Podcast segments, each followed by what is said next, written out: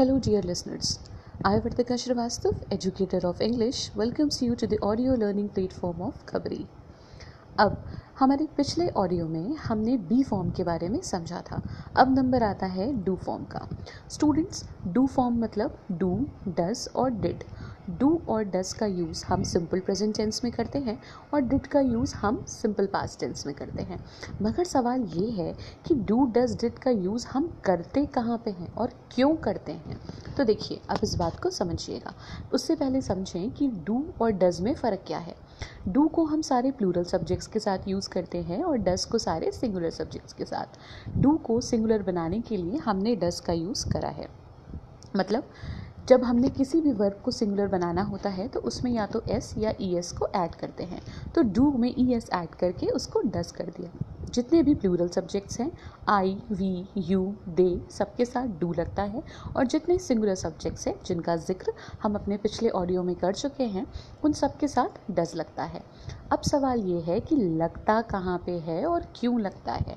तो देखिए, अब हमारे पास सेंटेंसेस का यहाँ पे हमें थोड़ा ज़िक्र करना पड़ेगा। हमारे पास सेंटेंसेस होते हैं positive sentences negative sentences single interrogative double interrogative अरे, ये मैंने क्या बोल दिया? सिंगल इंटेरोगेटिव, डबल इंटेरोगेटिव, ये क्या होते हैं? चलो, अभी देखते हैं कि क्या होते हैं। पहले तो बात कर लें नेगेटिव स्टेटमेंट्स नकारात्मक वाक्यों की। सामान्य वर्तमान काल और सामान्य भूतकाल में जब हमें नेगेटिव सेंटेंसेस नकारात्मक वाक्यों को बनाना होता है तो हमें हेल्पिंग वर्ब की ज़रूरत पड़ती है। चलो एक एग्ज़ाम्पल देखते हैं। मैंने कहा आई टीच इंग्लिश मैं अंग्रेज़ी पढ़ाती हूँ। ये एक पॉजिटिव सेंटेंस है। लेकिन अगर मुझे सेंटेंस नेगेटिव बनाना है तो मैं कहूँगी आई टीच नॉट मैथमेटिक्स क्या ये सेंटेंस सही है? आई टीच नॉट मैथमेटिक्स मैं मैथमेटिक्स नहीं पढ़ाती हूँ। मुझे लगता है ये सेंटेंस गलत है। जी हाँ बिल्कुल, ये सेंटेंस गलत है। मैं ये नहीं कहूँगी आई टीच नॉट मैथमेटिक्स मैं कहूँगी I do not teach mathematics तो पढ़ी ना आपको डू और डू की ज़रूरत? क्यों पड़ी? क्योंकि हमें नेगेटिव सेंटेंस बनाना पड़ गया सिंपल प्रेजेंट टेंस का। तो बस यही समझना है। I do not teach mathematics मतलब मैं गणित नहीं पढ़ाती हूँ। ये मेरा एक दूसरा सेंटेंस हो गया। अब अगर मैं सब्जेक्ट को सिंगुलर कर दूँ, जैसे मैंने कह दिया जैक मैं कह दूँ कि जैक सेब नहीं खाता है तो मैं कहूँगी Jack does not eat apple तो ये तो यूज़ हो गया डू और डस का नेगेटिव सेंटेंसेस में। कुछ वक्त पहले मैंने आपसे सिंगल और डबल इंटैरोगेटिव का ज़िक्र किया था। चले, ये समझ लेते हैं।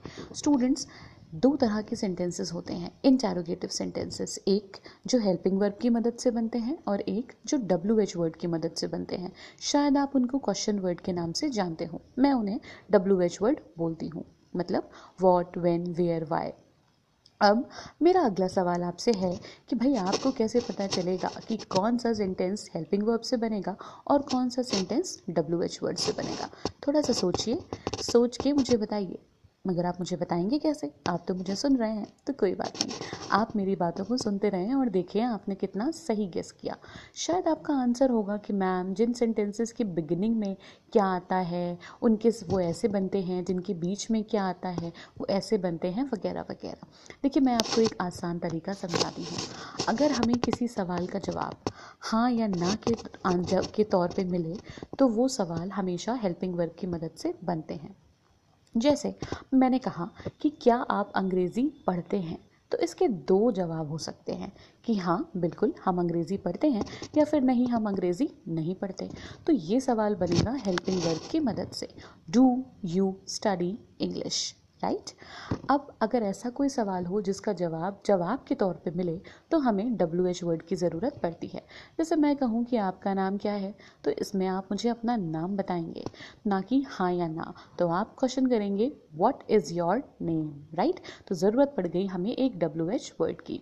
तो ये तो हो गया सिंगल इंटैरोगेटिव जो हेल्पिंग वर्ब की मदद से बनते हैं, और डबल इंटैरोगेटिव जो मेन वर्ब की मदद से बनते हैं। इस तरह से सेंटेंसेस को समझना है। अब अगर वो, अब अगर प्रश्नवाचक वाक्य सामान्य वर्तमान का है तो ये डू या डस की ज़रूरत पड़ेगी, जैसे अभी बोला था। डू यू स्टडी इंग्लिश दूसरा सवाल डज रीता लर्न मैथमेटिक्स अब double interrogative what do you take for lunch आप लंच में क्या खाते हैं? तो वॉट लगा दिया राइट right? इस तरह से हमने सेंटेंसेस को फ्रेम करा। अब हम बात कर लें सिंपल पास टेंस की। सिंपल पास टेंस में जब हमें सेंटेंस नेगेटिव या फिर इंटेरोगेटिव बनाना होगा सिंगल या डबल तो हमें डिड की ज़रूरत पड़ेगी। जैसे मैंने कहा कि मैंने उससे बात करी थी तो मैं कहूँगी आई टॉक्ड टू हर अब मुझको सेंटेंस नेगेटिव बनाना है कि मैंने उससे बात नहीं करी थी या मैंने उससे बात नहीं करी। तो मैं सेंटेंस में क्या लिखूँगी? I did not talked to her क्या लिखूँगी? I did not talked T A L K E D wrong ये गलत यूज़ है। हमेशा ख्याल रखिएगा कि डू डज डिड जब भी किसी सेंटेंस में हेल्पिंग वर्ब की तरह आते हैं, वो हमेशा अपने साथ मेन वर्ब का फ़र्स्ट फॉर्म लेते हैं। इस बात का हमें बहुत ख्याल रखता है। वो हमेशा मेन वर्ब का फ़र्स्ट फॉर्म लेते हैं। क्या होता है कि सिंपल पास्ट टेंस के पॉजिटिव सेंटेंसेस जब बनते हैं तो वर्ब का सेकेंड फॉर्म लेते हैं। लेकिन जैसे ही सेंटेंसेस को नेगेटिव करते हैं, हम ये गलती कर देते हैं कि हम वहाँ पे भी वर्ब का सेकेंड फॉर्म लगा देते हैं।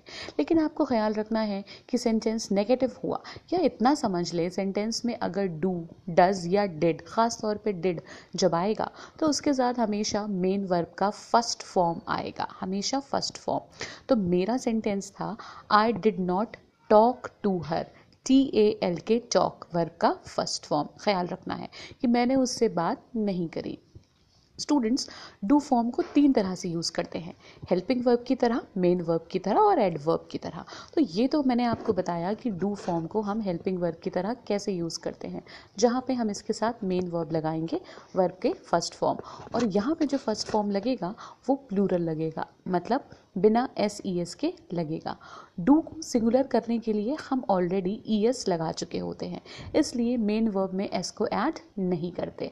डिड के साथ भी वी वन ही आता है। तो ये तो एग्ज़ाम्पल हो गया कि कैसे डू डज डिड को हमने कहाँ यूज़ किया? हेल्पिंग वर्ब की तरह यूज़ करा। अब आपको समझना है कि डू डज और डिड मेन वर्ब की तरह कैसे यूज़ होता है। तो चलो वो भी समझ लेते हैं। भाई मैंने सिंपल से एक बात करी कि मैं अपना काम वक्त पे पूरा करती हूँ। तो मैंने कहा I do my work on time मैं अपना काम वक्त पे पूरा करती हूँ। I do my work I do तो सेंटेंस बन गया। आई प्लूरल है तो आई के साथ डू लगा दिया। मैंने कहा कि मेरा छोटा भाई अपना काम वक्त पे करता है तो my younger brother does his work on time तो यहाँ पे डज लगा दिया। क्यों? क्योंकि ब्रदर एक सिंगुलर सब्जेक्ट है। अब मेरे एक सवाल पे ज़रा गौर फरमाएँ। मेरा सवाल है did she made your mansion M A D E made तो मतलब ये सेंटेंस गलत है। मेड मेंशन क्या है? मेक मेंशन एक ईडियम है, जिसका मतलब होता है ज़िक्र करना। स्टूडेंट्स हमें ख्याल रखना है डिड के साथ हमेशा वर्क का फ़र्स्ट फॉर्म तो सेंटेंस होगा did she make your mansion got it आया आपको समझ? चले, आगे बढ़ते हैं। मैंने कुछ वक्त पहले ये बोला कि भाई डू फॉर्म को हम हेल्पिंग वर्ब मेन वर्ब और एडवर्ब की मदद की तरह, की तरफ़ के तौर पे यूज़ करते हैं। अब ज़रा ये भी तो समझ लें कि एडवर्ब के तौर पे भला डू फॉर्म कैसे आता है। तो भाई, पहले तो ये समझें कि एडवर्ब क्या होता है। एडवर्ब मतलब एड प्लस वर्ब जो चीज़ें क्रिया की विशेषता बता दें, वो एडवर्ब हिंदी में इसे क्रिया विशेषण कहते हैं, लेकिन एडवर्ब सिर्फ़ क्रिया की विशेषता नहीं बताता। इसको हम अपने आगे के ऑडियोज़ में डिस्कस करने वाले हैं कि एडवर्ब सिर्फ़ क्रिया के अलावा और किसकी किसकी विशेषता बताता है। फ़िलहाल यहाँ पे बात क्रिया की कर लें। तो एडवर्ब किस तरह हम डू का यूज़ कैसे करते हैं? देखिए, बहुत ही रेयर यूज़ है, लेकिन होता है। और मैं बिल्कुल नहीं चाहती कि पढ़ाई के दौरान आपसे कोई भी छोटी या बड़ी चीज़ स्किप हो जाए। तो अब आपको समझना है कि डू फॉर्म एडवर्ब की तरह कैसे आता है। चले। हिंदी में अक्सर हम ऐसे सेंटेंसेस बोलते हैं, जिनमें हम विशेष ज़ोर डालते हैं कि ये काम ज़रूर करना, ये काम तो हम करके ही रहेंगे। यहाँ पे ख़ास करके जब हम किसी सेंटेंस में बोलें ज़रूर तो मतलब वहाँ पे डू फॉर्म की ज़रूरत पड़ेगी। कैसे? चलो, एक उदाहरण लेते हैं। मैं आपके सामने एग्ज़ाम्पल बोलती हूँ कम इन मैरिज जी हाँ आपने ठीक सुना। सिर्फ़ एग्ज़ाम्पल है, किसी तरह का इनविटेशन नहीं है। मैंने कहा कम इन मैरिज मतलब शादी में आना। लेकिन ज़रा ध्यान दे, हमारी जो मूवी बनी थी ना, अरे, हमारी से मतलब है, जो मूवी थी, उसका मतलब वो उसका नाम था शादी में ज़रूर आना। तो भाई, वहाँ पे ज़ोर दे के एक बात कही थी। एक बात नॉर्मली करते हैं कि घर पहुँच के हमें फ़ोन कर देना। तो मैं कहूँगी call me up when you reach home लेकिन जैसे ही मैंने कहा, अरे भाई, घर पहुँच के मुझे ज़रूर फ़ोन कर देना। तो मैंने इस बात पर ज़ोर डाला। तो ज़ोर डालने के लिए मुझे डी ओ डू की ज़रूरत पड़ेगी। तो भाई मूवी का नाम था शादी में ज़रूर आना। तो शादी में ज़रूर आने की अंग्रेज़ी क्या बनेगी? डू कम इन मैरिज ये काम ज़रूर करना है। तो कम क्या है? वर्ब है। सेंटेंस में देखो एडवर्ब की जगह कहाँ है? कम के पहले। D O do come in marriage. तो कम के पहले आया है डी ओ डू, जहाँ पे डू क्या है? एडवर्ब है। किस तरह का एडवर्ब? ज़ोर डालने की बात कर रहा है। इसी तरह से भाई मैंने कहा था, घर पहुँच के फ़ोन ज़रूर कर देना। तो do call me up when you reach home, phone ज़रूर करना। तो हिंदी के सेंटेंसेस में जहाँ पे ज़रूर आता है, उसको इंग्लिश में डू से रिप्रेजेंट करते हैं। अक्सर लोग उदाहरण देते समय कहते हैं, अरे, नाम में क्या रखा है? तो मैं कहती हूँ, बिल्कुल, नाम में रखा है। तो नाम में क्या रखा है? नाम में रखा है। नाम बेशक मैटर करता है। तो कैसे कहूँगी? नेम डज मैटर्स राइट इस तरह से हम इसको बोलेंगे। तो ये डू का रेयरेस्ट यूज़ है। ओके डियर स्टूडेंट्स तो मुझे लगता है आपने डू फॉर्म को बहुत अच्छे से, बहुत अच्छे से समझ लिया है। चलिए, मिलेंगे हम अपने अगले ऑडियो में। जिसमें हम इसके थर्ड फॉर्म जो कि हैव फॉर्म है उसके बारे में डिटेल में डिस्कशन पढ़ते हैं। तो डिटेल में डिस्कशन करेंगे। तब तक कि आप पिछले सारे ऑडियो सुन लीजिएगा जिससे आपका बेस इम्प्रूव हो चले। तो मिलेंगे अपने अगले ऑडियो में। Till then bye take care have a nice day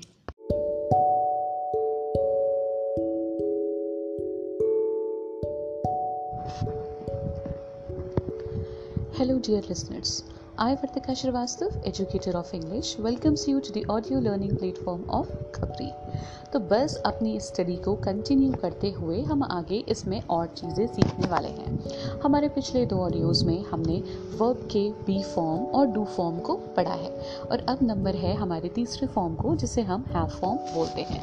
students have form को हम तीन तरह से यूज़ करते हैं। Helping verb main verb possession जब भी भी हेल्पिंग वर्ब आएगा तो अपने साथ मेन वर्ब लेगा। तो हैव फॉर्म के साथ मेन वर्ब का थर्ड फॉर्म लगता है। इसका मतलब हैव फॉर्म को हम परफेक्ट टेंसेस में यूज़ करते हैं। Present perfect past perfect future perfect में। अब ये मेन वर्ब की तरह कब यूज़ होता है, कब यूज़ होता है हेल्पिंग वर्ब की तरह, चलिए देखते हैं। अब अगर मुझे प्रेजेंट परफेक्ट में यूज़ करना है सेंटेंस तो मैंने सेंटेंस बनाया I have completed my assignment लेकिन उससे पहले समझें कि हैव फॉर्म तीन तरह से हैज़ हैव और हैड हैज़ और हैव को हम यूज़ करते हैं प्रेजेंट टेंस में और हैड को यूज़ करते हैं पास्ट टेंस में। हैज़ को सारे सिंगुलर सब्जेक्ट्स के साथ यूज़ करते हैं प्रॉपर नाउन कॉमन नाउन जो सिंगुलर होते हैं, जिसको हम अपने पहले ऑडियो में ऑलरेडी डिस्कस कर चुके हैं। उसके बाद हैव को सारे प्लूरल के साथ यूज़ करते हैं और पास्ट टेंस में हैड को हम सारे सब्जेक्ट्स के साथ यूज़ करते हैं। अब सेंटेंस कैसे बनेगा? जैसे मैंने अभी बोला I have submitted my assignment तो यहाँ पे हैव हेल्पिंग वर्ब की तरह आया है। क्यों? क्योंकि आई प्लूरल सब्जेक्ट है। सबमिटेड मेन वर्ब है, जो कि इसका थर्ड फॉर्म है। तो सेंटेंस को हमने सिंपल सॉरी सेंटेंस को हमने प्रेजेंट परफेक्ट टेंस में बनाया है। अब अगर हमें पास्ट में बनाना होगा तो मैं कहूँगी I had completed my assignment by that time मतलब मैं उस समय तक अपना असाइनमेंट पूरा कर चुकी थी। तो जब भी सेंटेंस में आपको हैव प्लस वी थ्री दिखे, इसका मतलब उस सेंटेंस में हमने हैव को हेल्पिंग वर्ब की तरह यूज़ करा है। राइट पास्ट टेंस होगा तो सारे सब्जेक्ट्स के साथ हैड और प्रेजेंट में हमें हैज़ और हैव का ध्यान रखना पड़ेगा। ये तो एग्ज़ाम्पल हो गया स्टूडेंट्स कैसे हमने हैव फॉर्म को हेल्पिंग वर्ब की तरह यूज़ करा है। चलिए अपनी सेकेंड कैटेगरी पे आते हैं। सेकेंड कैटेगरी है कि कैसे हम हैव को मेन वर्ब की तरह यूज़ करते हैं। तो देखो भाई मेन वर्ब मतलब एक्शन वर्ब अक्सर आपने सेंटेंसेस सुने होंगे, जब आप कहीं जा रहे हैं तो लोग आपको विश करते हैं have a good day right? लोग कहते हैं हैव अ सेफ़ जर्नी। तो क्या मतलब हुआ? हैव अ गुड डे आपका दिन शुभ हो। आपकी जर्नी अच्छी जाए। तो यहाँ पे हमने हैव को यूज़ करा है मेन वर्ब की तरह। तो ये एग्ज़ाम्पल हो गया हैव को हमने कैसे मेन वर्ब की तरह यूज़ करा। तीसरा और सबसे इम्पोर्टेंट पॉइंट आता है पजेशन का। पजेशन का मतलब होता है अधिकार। हाँ जी। चलो अधिकार बताने से पहले एक सेंटेंस सुनिएगा ज़रा ध्यान से। मैंने कहा आई एम हैविंग पेन अब मुझे बताएँ कि ये सेंटेंस सही है या गलत। मगर आप मुझे बताएँगे कैसे? तो आप खुद से ही पूछें कि ये सेंटेंस सही है या गलत। मैं कहना चाह रही हूँ कि मेरे पास पेन है। तो मैंने कहा आई एम हैविंग पेन अब मुझे जानना है कि ये सेंटेंस गलत है या सही है। या सही सेंटेंस क्या होगा? आई हैव पेन या फिर आई एम हैविंग पेन तो डियर लिसनर्स हमेशा ख्याल रखिएगा, ये एक बहुत इंपॉर्टेंट पॉइंट है और एरर का एक मेजर पोर्शन बनता है। जब भी हमें कोई बात बतानी हो, मेरे पास कोई चीज़ है, आपके पास कोई चीज़ है, किसी भी पर्सन के पास कोई चीज़ है, ये बताने के लिए कभी भी हैव में आईएनजी का यूज़ नहीं करा जाता। हमेशा ख्याल रखिएगा, ये बताने के लिए कभी भी हैव में आईएनजी का यूज़ नहीं करते हैं। अब करते कैसे हैं? तो भाई आई एम हैविंग पेन गलत सेंटेंस है। हमारे पास इसे बोलने के दो तरीके हैं। या तो हम लिख सकते हैं आई हैव पेन या फिर हम लिख सकते हैं आई हैव गॉट पेन दोनों ही सेंटेंसेस का सेम मीनिंग है। फ़र्क सिर्फ़ कहने का है। असल में क्या है कि ये जो अंग्रेज़ी भाषा है ना, ये कई जगह से, कई कंट्री से होके आई है। इसलिए इसमें इतने कॉम्प्लेक्शन हैं। जैसे ग्रामर के मामले की बात करें तो हम हमेशा क्वींस इंग्लिश मतलब ब्रिटिश इंग्लिश को फॉलो करते हैं। तो कहने के दोनों तरीके हैं। आई हैव गॉट पेन और आई हैव पेन लेकिन आई एम हैविंग पेन ये गलत हो जाएगा। आपके पास कोई चीज़ है ये बताने के लिए कभी भी हैव में आई एन जी नहीं लगता आई हैव गॉट ब्रिटेन का स्टाइल है और I have pain American style है। ये मैं स्पीकिंग की बात नहीं कर रही हूँ, ये मैं ग्रामर की बात कर रही हूँ। दोनों तरीके से सेंटेंसेस आपको मिल सकते हैं। आई हैव गॉट पेन भी सही है और आई हैव पेन भी सही है। फ़र्ज़ करें आपके सामने डायलॉग आ जाए। आज मेरे पास बिल्डिंग है बैंक बैलेंस है बंगला है, गाड़ी है। तो आप इसको कैसे कहेंगे? आप कहेंगे today I have got buildings comma bank balance comma bungalow comma car etcetera या फिर आप कह सकते हैं today I have buildings comma bank balance comma bungalow लेकिन आप कतई ऐसा नहीं कहेंगे कि I am having buildings comma bank balance wrong this this way of expressing is wrong इसको हम बोलेंगे आई एम हैविंग गलत है, ठीक है? आई हैव गॉट या फिर आई हैव ठीक है? आपने वो टैलेंट हंट शो तो सुना होगा ना? इंडियाज गॉट टैलेंट उसका मतलब है उसका मतलब है India's got talent India has got talent या फिर हम कहें इंडिया हैज़ टैलेंट लेकिन इंडिया इज़ हैविंग टैलेंट गलत होगा। तो ख्याल रखिएगा, अधिकार बताने वाले शब्दों में वर्ग के साथ आईएनजी का यूज़ कतई नहीं करते। लेकिन अब एक सेंटेंस पे गौर फरमाइए। भाई, मैंने कहा आई एम हैविंग फन तो क्या ये सेंटेंस गलत है? फिर से आई एम हैविंग फन अभी तो आपने बताया कि हैव में आईएनजी नहीं लगता, और अब आई एम हैविंग फन तो भाई, ये सेंटेंस तो एकदम सही है। आई एम हैविंग फन क्यों सही है और आई एम हैविंग पेन क्यों गलत है, समझना है। मैंने कहा, अधिकार बताने वाले शब्द में, क्रिया में आई एन जी नहीं लगता। मेरे पास पेन है, ये अधिकार बता रहा है, इसलिए हैविंग गलत है। लेकिन जब मैं कह रही हूँ I am having lots of fun इसका मतलब है कि मुझे बहुत मज़ा आ रहा है। इसका मतलब ये हुआ कि यहाँ पे मज़ा मेरे पास नहीं है, मैं किसी चीज़ का लुत्फ उठा रही हूँ। कभी भी हम किसी चीज़ के एन्जॉयमेंट की बात करेंगे, कभी भी किसी चीज़ के ईटिंग ड्रिंकिंग की बात करेंगे तो हम हैव में आई का यूज़ कर सकते हैं। जैसे, एक तरीका है कहने का आई एम टेकिंग लंच मैं लंच कर रही हूँ। आई एम ईटिंग बर्गर मैं बर्गर खा रही हूँ। और इसको तीसरे तरीके से कह सकते हैं आई एम हैविंग लंच तो ईटिंग कह लें टेकिंग कह लें हैविंग कह लें, तीनों सही होंगे। फ़र्क सिर्फ़ इतना याद रखना है कि अगर अधिकार बताना है तो हैव में आई नहीं लगेगा। और अगर कोई चीज़ खा पी रहे हैं या इंजॉयमेंट के सेंस में यूज़ कर रहे हैं तो हम हैव के साथ आई एन जी का यूज़ कर सकते हैं। इसीलिए आई एम हैविंग पेन गलत है। आई हैव पेन या फिर आई हैव गॉट पेन और जब मुझे कहना होगा कि मज़ा आ रहा है या चाय पी रही हूँ तो कहूँगी I am having fun and I am having tea तो ये छोटा सा डिफरेंस आप लोग हमेशा याद रखेंगे। तो भाई मैंने दीवार मूवी के डायलॉग की बात करी थी। मैंने आपको बता दिया कि मेरे पास बिल्डिंगें हैं बैंक बैलेंस है। अब मेरा अगला सवाल है वॉट हैव यू गॉट या फिर वॉट डू यू हैव तो आप मुझे जवाब देंगे कि मेरे पास माँ है। तो भाई आपके ऊपर दो चॉइसेस हैं। अगर आप खुद को ब्रिटिशर समझते हैं तो आप कहेंगे आई हैव गॉट मदर और अगर आप खुद को अमेरिकन समझते हैं तो आप कहेंगे आई हैव मदर लेकिन गलती से भी आई एम हैविंग मदर मत कहिएगा। वो ग्रामेटिकली रॉन्ग हो जाएगा। क्यों ये बताना आपको ज़रूरी है स्टूडेंट्स क्योंकि हम जिस दुनिया में हैं, हम जिस टाइम में हैं, वहाँ पे स्पोकन इंग्लिश इतनी ज़्यादा दौर पे है, इतना ज़्यादा बोलते हैं कि ग्रामर से हम दूर होते जा रहे हैं। इसलिए स्पोकन को हमें ग्रामर से मिक्स नहीं करना है। हमें अंग्रेज़ी बोलनी भी सही है, लिखनी भी सही है और समझनी भी सही है। इसलिए स्पोकन को अलग रखेंगे और ग्रामर को अलग कंटिन्यू करेंगे। तो इस तरह से हमने B form have form do form को पढ़ा। हमारा नेक्स्ट टॉपिक होगा मेन वर्ब मेन वर्ब मतलब मुख्य क्रिया। तो देखिए, जिस सब जिस वर्ड से हमें एक्शन के बारे में पता चलेगा, वो हमारा मेन वर्ब हो जाएगा। मेन वर्ब को हमने टू कैटेगरीज में डिवाइड किया है। ये बहुत ही इंपॉर्टेंट पॉइंट है। वो दो कैटेगरीज कौन कौन सी हैं? एक है ट्रांसिटिव और दूसरी इंट्रांसिटिव अब आपको एक बात समझनी है। वो क्या? कि ट्रांसिटिव में वर्ड छुपा है ट्रांजिट और ट्रांजिट का मतलब होता है ट्रांसफ़र करना। मतलब ट्रांसिटिव वर्ब एक ऐसी क्रिया के हैं जिनको, जो एक्शन को ट्रांसफ़र करते हैं। मतलब मैंने आपको अपने फ़र्स्ट ऑडियो में बताया था सब्जेक्ट वर्ब एग्रीमेंट के बारे में। सब्जेक्ट वर्ब और ऑब्जेक्ट राइट ऑब्जेक्ट एक्शन को रिसीव करता है।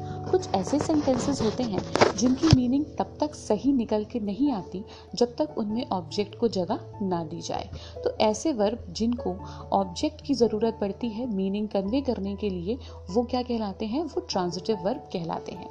एग्ज़ाम्पल के तौर पे, मैंने आपसे एक सेंटेंस बोला प्लीज़ ब्रिंग और इतना कह के मैं चुप हो गई। तो आप सोचेंगे कि मैम क्या लाना है? आपके दिमाग में सवाल आएगा कि मैम क्या मंगवा रही हैं? लेकिन मेरा तो सेंटेंस ब्रिंग पे ख़त्म हो गया। Please bring. तो आप सोच में पड़ गए कि लाना क्या है। फिर आप मुझसे पूछेंगे कि मैम, क्या लाना है? मुझे तो आपने बताया ही नहीं कि लाना क्या है। इसका मतलब अगर मैं सेंटेंस सिर्फ़ प्लीज़ ब्रिंग कह के खामोश हो जाऊँ तो आपको सेंटेंस की मीनिंग समझ में नहीं आएगी। सेंटेंस में आपको कुछ अधूरापन लगेगा। इस वजह से यहाँ पे जो ब्रिंग वर्ड है, ये क्या है? ये ट्रांजिटिव वर्ब है। क्यों? किस क्योंकि इसे एक ऑब्जेक्ट की ज़रूरत है अपनी मीनिंग को क्लियर करने के लिए। अब मेरा कंप्लीट सेंटेंस बनेगा please bring me a glass of water कि कृपया मेरे लिए एक ग्लास पानी ले आइए। तो जब मैं ये सेंटेंस कंप्लीट करूँगी, तब आप समझ जाएँगे कि आपको क्या लेके आना है। तो इसका मतलब अ ग्लास ऑफ़ वाटर इस सेंटेंस का ऑब्जेक्ट है, जो कि मिसिंग था। और जब तक ये मिसिंग था सेंटेंस की कोई मीनिंग नहीं बन रही थी। अब एक एग्ज़ाम्पल और देखते हैं। मैंने आपसे दूसरा सेंटेंस कहा। Please call. और इतना कह के चुप हो गई। अब फिर आप मुझसे पूछेंगे कि मैम किसे बुलाना है? तो आप मुझसे क्या कहेंगे कि मैम किसे बुलाना है? वहाँ पे पूछा था, मैम, क्या लाना है? तो आपने सवाल किया, ma'am what should I bring यहाँ पे आप पूछेंगे हुम शैल आई कॉल राइट तो अब मैं आपसे कहूँगी, अरे, ज़रा ऑफ़िस बॉय को बुला दो। तो मैं कहूँगी प्लीज़ कॉल ऑफ़िस बॉय तब आपको बात समझ में आ गई कि आपको किसे पुकारना है। तो ऑफ़िस बॉय यहाँ पे क्या है? ऑब्जेक्ट है। इसका मतलब ये है कि कॉल को ऑब्जेक्ट की ज़रूरत पड़ी अपनी मीनिंग को क्लियर करने के लिए। बस यही अंतर हमें समझना है। ऐसी क्रिया जिनको ऑब्जेक्ट की ज़रूरत पड़ती है मीनिंग को क्लियर करने के लिए, वो कहलाते हैं ट्रांजिटिव वर्ब हमेशा ख्याल रखिएगा।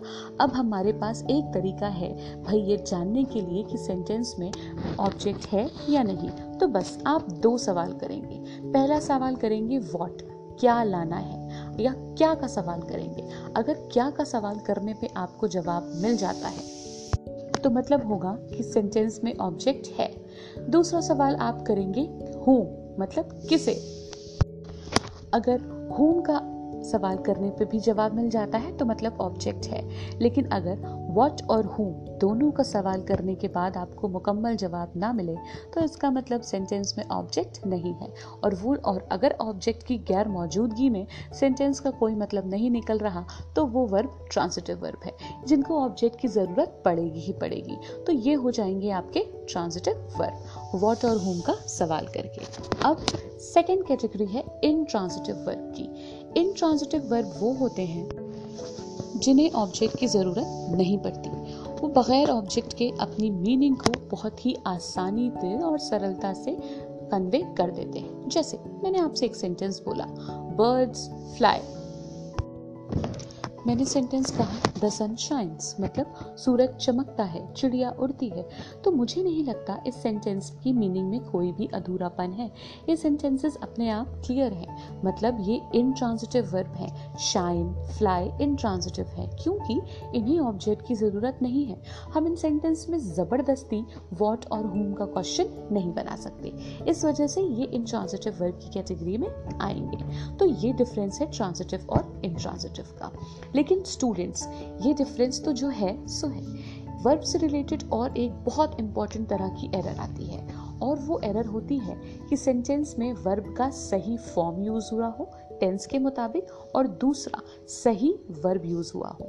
फिर से रिपीट करती हूँ। सेंटेंस में टेंस का टेंस के मुताबिक वर्ब का सही फॉर्म यूज़ हुआ हो और सही वर्ब यूज़ हुआ हो। सही वर्ब का मतलब है सेंटेंस में जिस वर्ब की ज़रूरत है, वही वर्ब यूज़ हुआ हो। अब मैं आपके सामने दो सेंटेंसेस बोलने वाली हूँ। ध्यान से सुनिएगा। पहला सेंटेंस है I founded an emerald in the garden while strolling I founded an emerald in the garden while strolling strolling का मतलब होता है टहलना। इमरल्ड का मतलब है पन्ना, जो कि एक रत्न है। तो मैंने बोला आई फाउंडेड सेंटेंस को जब मैं पढ़ूँगी या आप पढ़ेंगे, बोलेंगे तो आपको सेंटेंस का मतलब बखूबी समझ में आ जाएगा। जो कि कह रहा है कि गार्डन में टहलते समय मुझे एक पन्ना मिला, लेकिन यहाँ पे मीनिंग समझ में आ जाने से काम नहीं चलेगा। हमें चेक करना पड़ेगा कि जो मेन वर्ब यूज़ हुआ है, वो सही यूज़ हुआ है या नहीं। इस पर डिस्कशन करेंगे, लेकिन उससे पहले एक सेंटेंस और सुनिए। मैंने दूसरा सेंटेंस बोला कि Brahma Swaraj was founded by Raja Ram Mohan Roy. Brahma Swaraj was found by Raja Ram Mohan Roy हमें मतलब समझ में आ गया कि ब्रह्म स्वराज की स्थापना राजा राम मोहन द्वारा की गई। लेकिन यहाँ पे वर्ब मैंने बोला फाउंड बस यहीं पे गलती है। अक्सर होता है कि हम सेंटेंसेस का मतलब समझ जाते हैं और हमें सेंटेंसेस देखने में सही लगते हैं। एग्ज़ाम में पेपर प्रेशर के चक्कर में हमें हमारा ध्यान नहीं जाता। लेकिन हमें क्या देखना है कि करेक्ट वर्ब यूज़ हुआ है या नहीं? दोनों सेंटेंसेस में कि वर्ब को हमें इंटरचेंज कर देना है। क्या करना है? बदल देना है। भाई, मुझे एक पन्ना मिला था।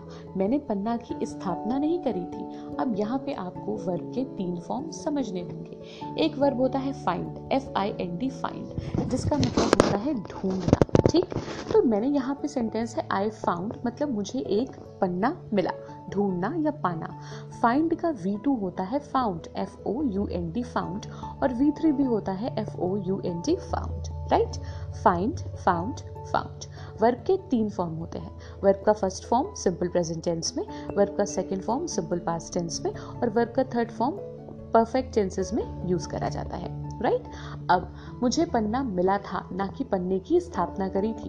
तो वहाँ पे फाउंडेड की जगह लिखेंगे found I found an emerald in the garden while strolling लेकिन ब्रह्म स्वराज की स्थापना हुई थी, ब्रह्म स्वराज मिला नहीं था। तो क्या लिखेंगे? ब्रह्म स्वराज वॉज़ फाउंडेड अब एक वर्ब होता है found F O U N D found जो कि फ़र्स्ट फॉर्म है। इसका मतलब होता है स्थापना करना। इसका सेकेंड फॉर्म होता है फाउंडेड और इसका थर्ड फॉर्म भी होता है फाउंडेड जिसका मतलब है स्थापना किया जा चुका। मतलब पास्ट टेंस और परफेक्ट टेंस की बात होगी। तो इस तरह से सेंटेंस में सही वर्ब यूज़ हुआ है या नहीं हुआ है, इससे रिलेटेड भी बहुत सारी एरर आती हैं। तो हमें ख्याल रखना है ट्रांसिटिव इन ट्रांसिटिव का। ऑब्जेक्ट है ऑब्जेक्ट की ज़रूरत है। साथ ही साथ क्रिया का सही रूप हुआ है यूज़ या नहीं हुआ है, और इसके साथ साथ सही क्रिया भी यूज़ हुई है या नहीं हुई है। ऐसे कुछ कंफ्यूजिंग वर्ड्स मैं आपके साथ डिस्कस कर लेती हूँ। जैसे मैंने आपको एक फाउंड का एग्ज़ाम्पल बताया है। दूसरा एक कंफ्यूजिंग वर्ड होता है rise R I S E rise और एक वर्ब होता है raise R A I S E raise rise का मतलब होता है उदय होना. The sun rises in the east right और R A I S E raise का मतलब होता है उठाना. जैसे मैं कहूँ raise your voice against corruption कि भ्रष्टाचार के विरुद्ध अपनी आवाज़ को उठाएँ. तो यहाँ पे क्या होगा? राइज योर वॉइस होगा या रेज योर वॉइस होगा? रेज योर वॉइस होगा. क्योंकि आवाज़ उठाने की बात करी जा रही है। लेकिन जब मैं कहूँगी कि सूर्य पूर्व से निकलता है तो मैं कहूँगी the sun rises in the east ना कि the sun raises in the east तो यही डिफरेंसेस हमें याद रखने हैं। कुछ कॉमन वर्ब हैं जो हमारे, जो उनको हम अपरिचित हैं, लेकिन कुछ अनयूज या कुछ कम यूज़ वर्ड होते हैं, जो एग्ज़ाम के पॉइंट ऑफ़ व्यू से इंपॉर्टेंट है, हमें उन पर ध्यान देना है। जैसे एक वर्ड होता है एल आई ई लाई लाई का मतलब झूठ बोलना। इसका वी टू होता है L I E D lied और वी थ्री भी होता है L I E D lied लेकिन यहाँ पे कंफ्यूजन होता है, वहाँ पे दो ऐसे वर्ब हैं। एक है एल आई ई लाई जिसका मतलब होता है लेटना, और एल ए वाई ले जिसका मतलब होता है रखना। अब इनको ध्यान से सुनिएगा। एल आई ई लाई ये जो इसका वी टू होता है एल ए वाई ले और वी थ्री होता है L A I N lain और एल ए वाई का वी टू होता है laid L A I D और वी थ्री भी हो वी थ्री भी होता है L A I D laid difference क्या है? तो भाई ऐसा है कि जब एक्शन खुद पे करें तो एल आई ई लाई का यूज़ करते हैं।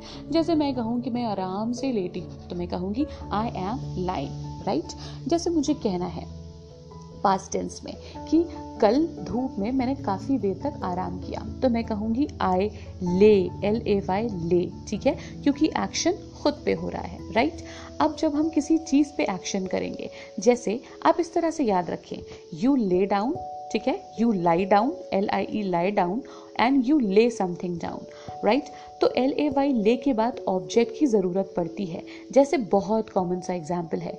हैंस ले एग्स तो एल ए वाई ले मतलब रखने के सेंस में। एग्स क्या है? एग्स एक ऑब्जेक्ट है।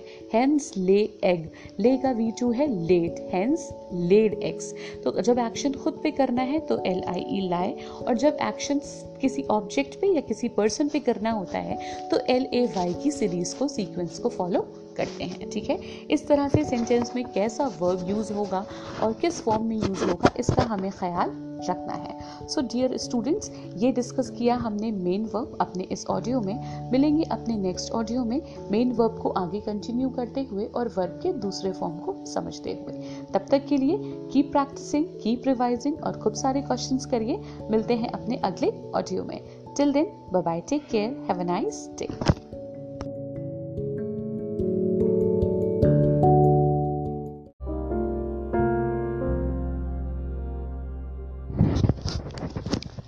Hello, dear listeners.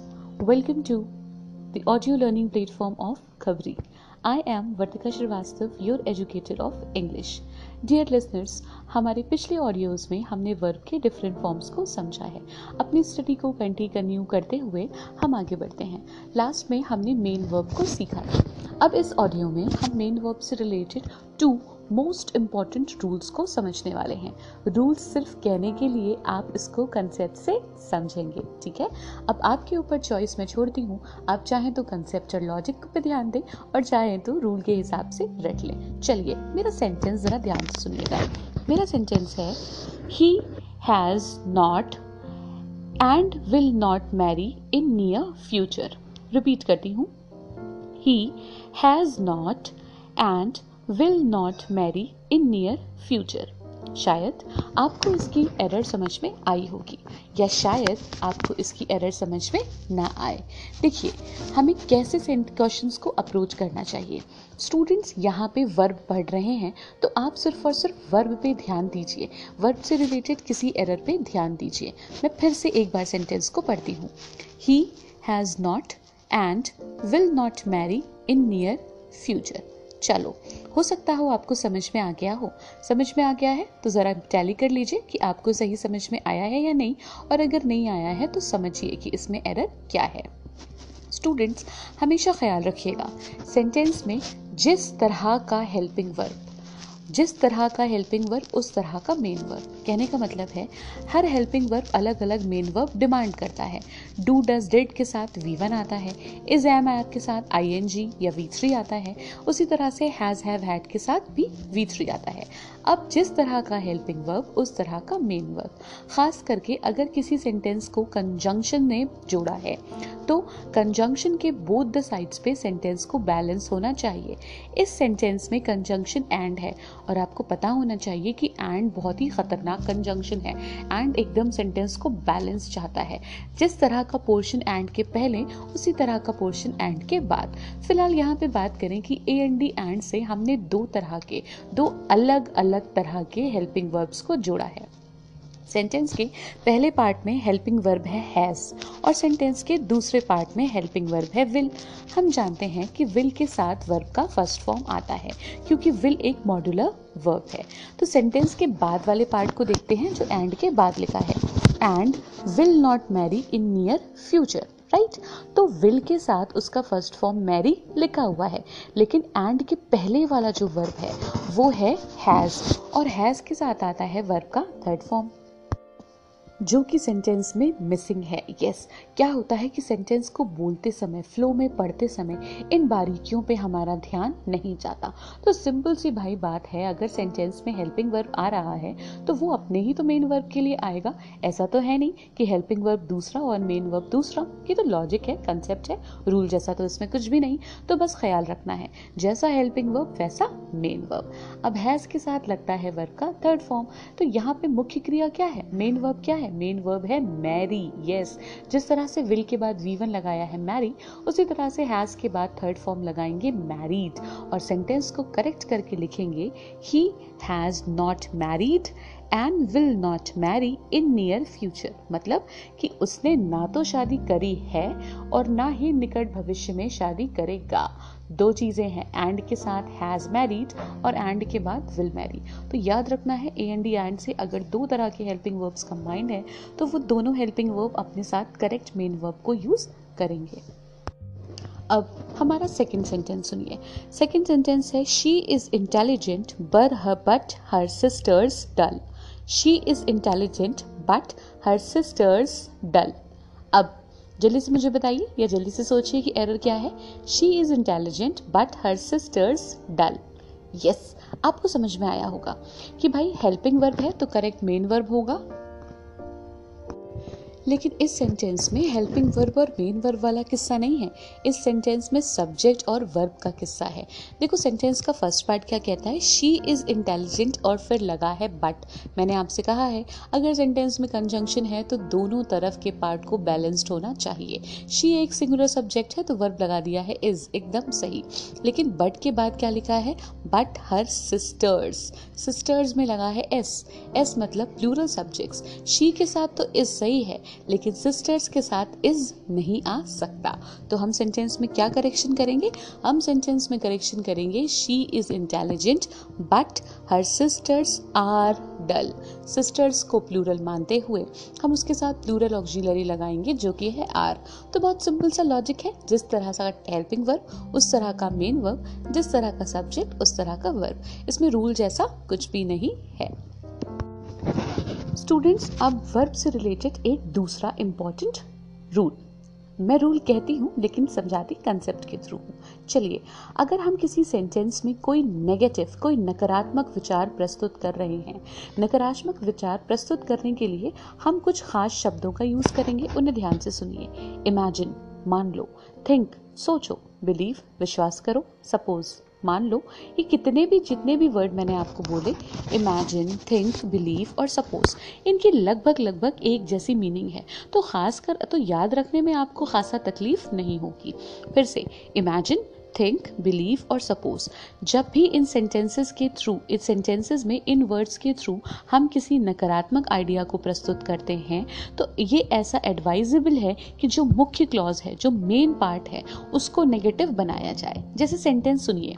I think he will not pass in the examination sentence का मतलब है, मुझे लगता है कि वो एग्ज़ाम में पास नहीं हो पाएगा. ठीक? ये सेंटेंस का मतलब हमने एकदम सही निकाल लिया राइट लेकिन ये सेंटेंस ग्रामेटिकली गलत है। क्यों?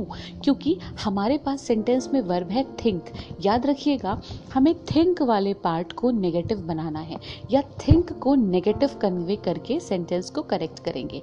मैंने सेंटेंस बोला I think he will not pass in the examination ये सेंटेंस गलत है। सही करने के लिए लिखेंगे I don't think he will pass in the examination will not pass की जगह हमने थिंक को नेगेटिव बनाया डोंट लगा के।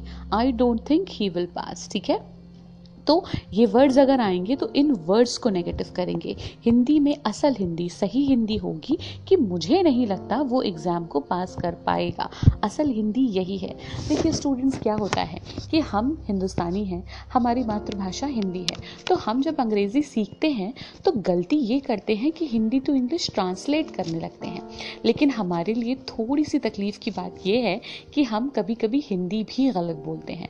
तो जब हम हिंदी गलत बोलेंगे तो हम इंग्लिश भी गलत ही ट्रांसलेट करेंगे। इसलिए सबसे पहले तो हम हिंदी सही बोलना सीखें। तो सेंटेंस होगा, मुझे नहीं लगता कि वो एग्ज़ाम क्वालिफाई करेगा। ना कि मुझे लगता है वो एग्ज़ाम क्वालिफाई नहीं कर पाएगा। क्यों? क्योंकि इनमें कुछ खास शब्द हैं जिनका मैंने इससे पहले आपसे ज़िक्र किया है। तो हम उन शब्दों को नेगेटिव बनाएँगे। Second sentence I suppose she will not pass the exam मुझे लगता है कि वो एग्ज़ाम पास नहीं कर पाएगी। ये सेंटेंस हिंदी में ही गलत है। क्यों? क्योंकि सपोज़ इमेजिन बिलीव थिंक इनको नेगेटिव बनाया जाता है। तो हम लिखेंगे I don't suppose she will pass right I don't suppose she will pass तो ये रिलेटेड हो गया हमारा वर्ब से सेकेंड रूल ओके होपफुली आपको समझ में आया होगा। सो डियर लिसनर्स अभी तक हमने helping verb be form do form have form main verb transitive and transitive और मेन वर्ब से रिलेटेड दो इंपॉर्टेंट रूल्स को पढ़ा है। अब अगली कैटेगरी आती है कॉजिटिव वर्ब की। बहुत ध्यान से समझेंगे।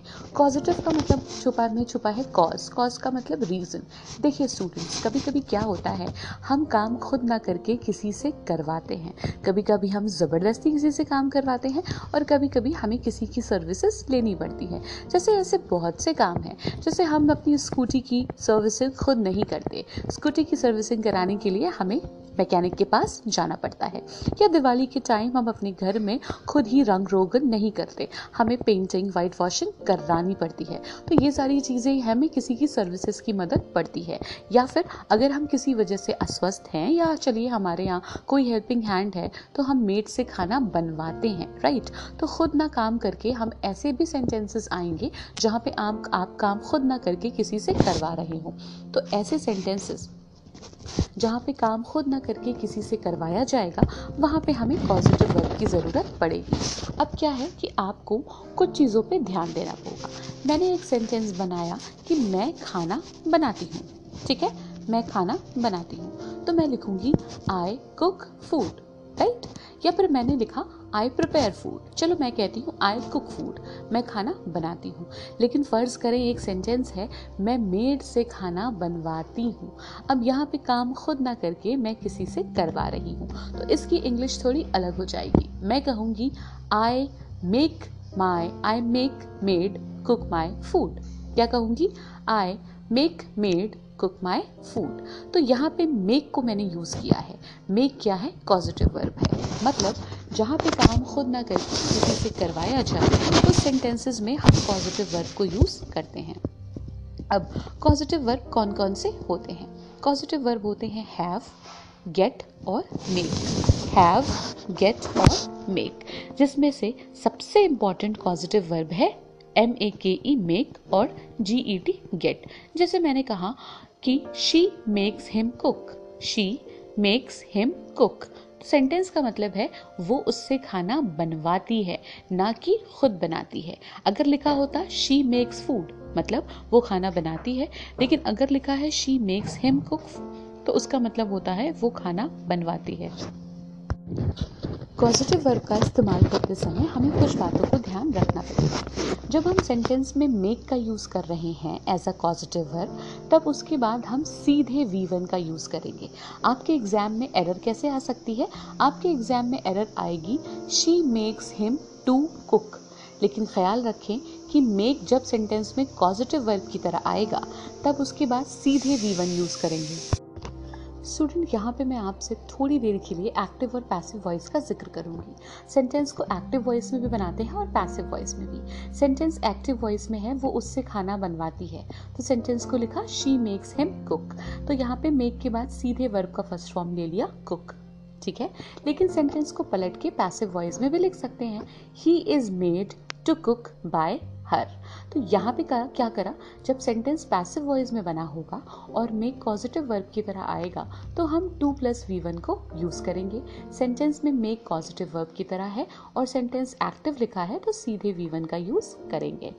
दूसरा इंपॉर्टेंट पॉजिटिव वर्ब है जी ई टी गेट सबसे ज़्यादा याद रखने वाली बात यह है कि सेंटेंस में जब भी हम गेट को पॉजिटिव वर्ब मतलब गेट का प्रयोग वहाँ पे कर रहे हैं, जहाँ पे किसी से काम करवाया है, करवाया था या करवाएँगे, उस कंडीशन में गेट के साथ आने वाला वर्ब हमेशा अपने थर्ड फॉर्म में होगा।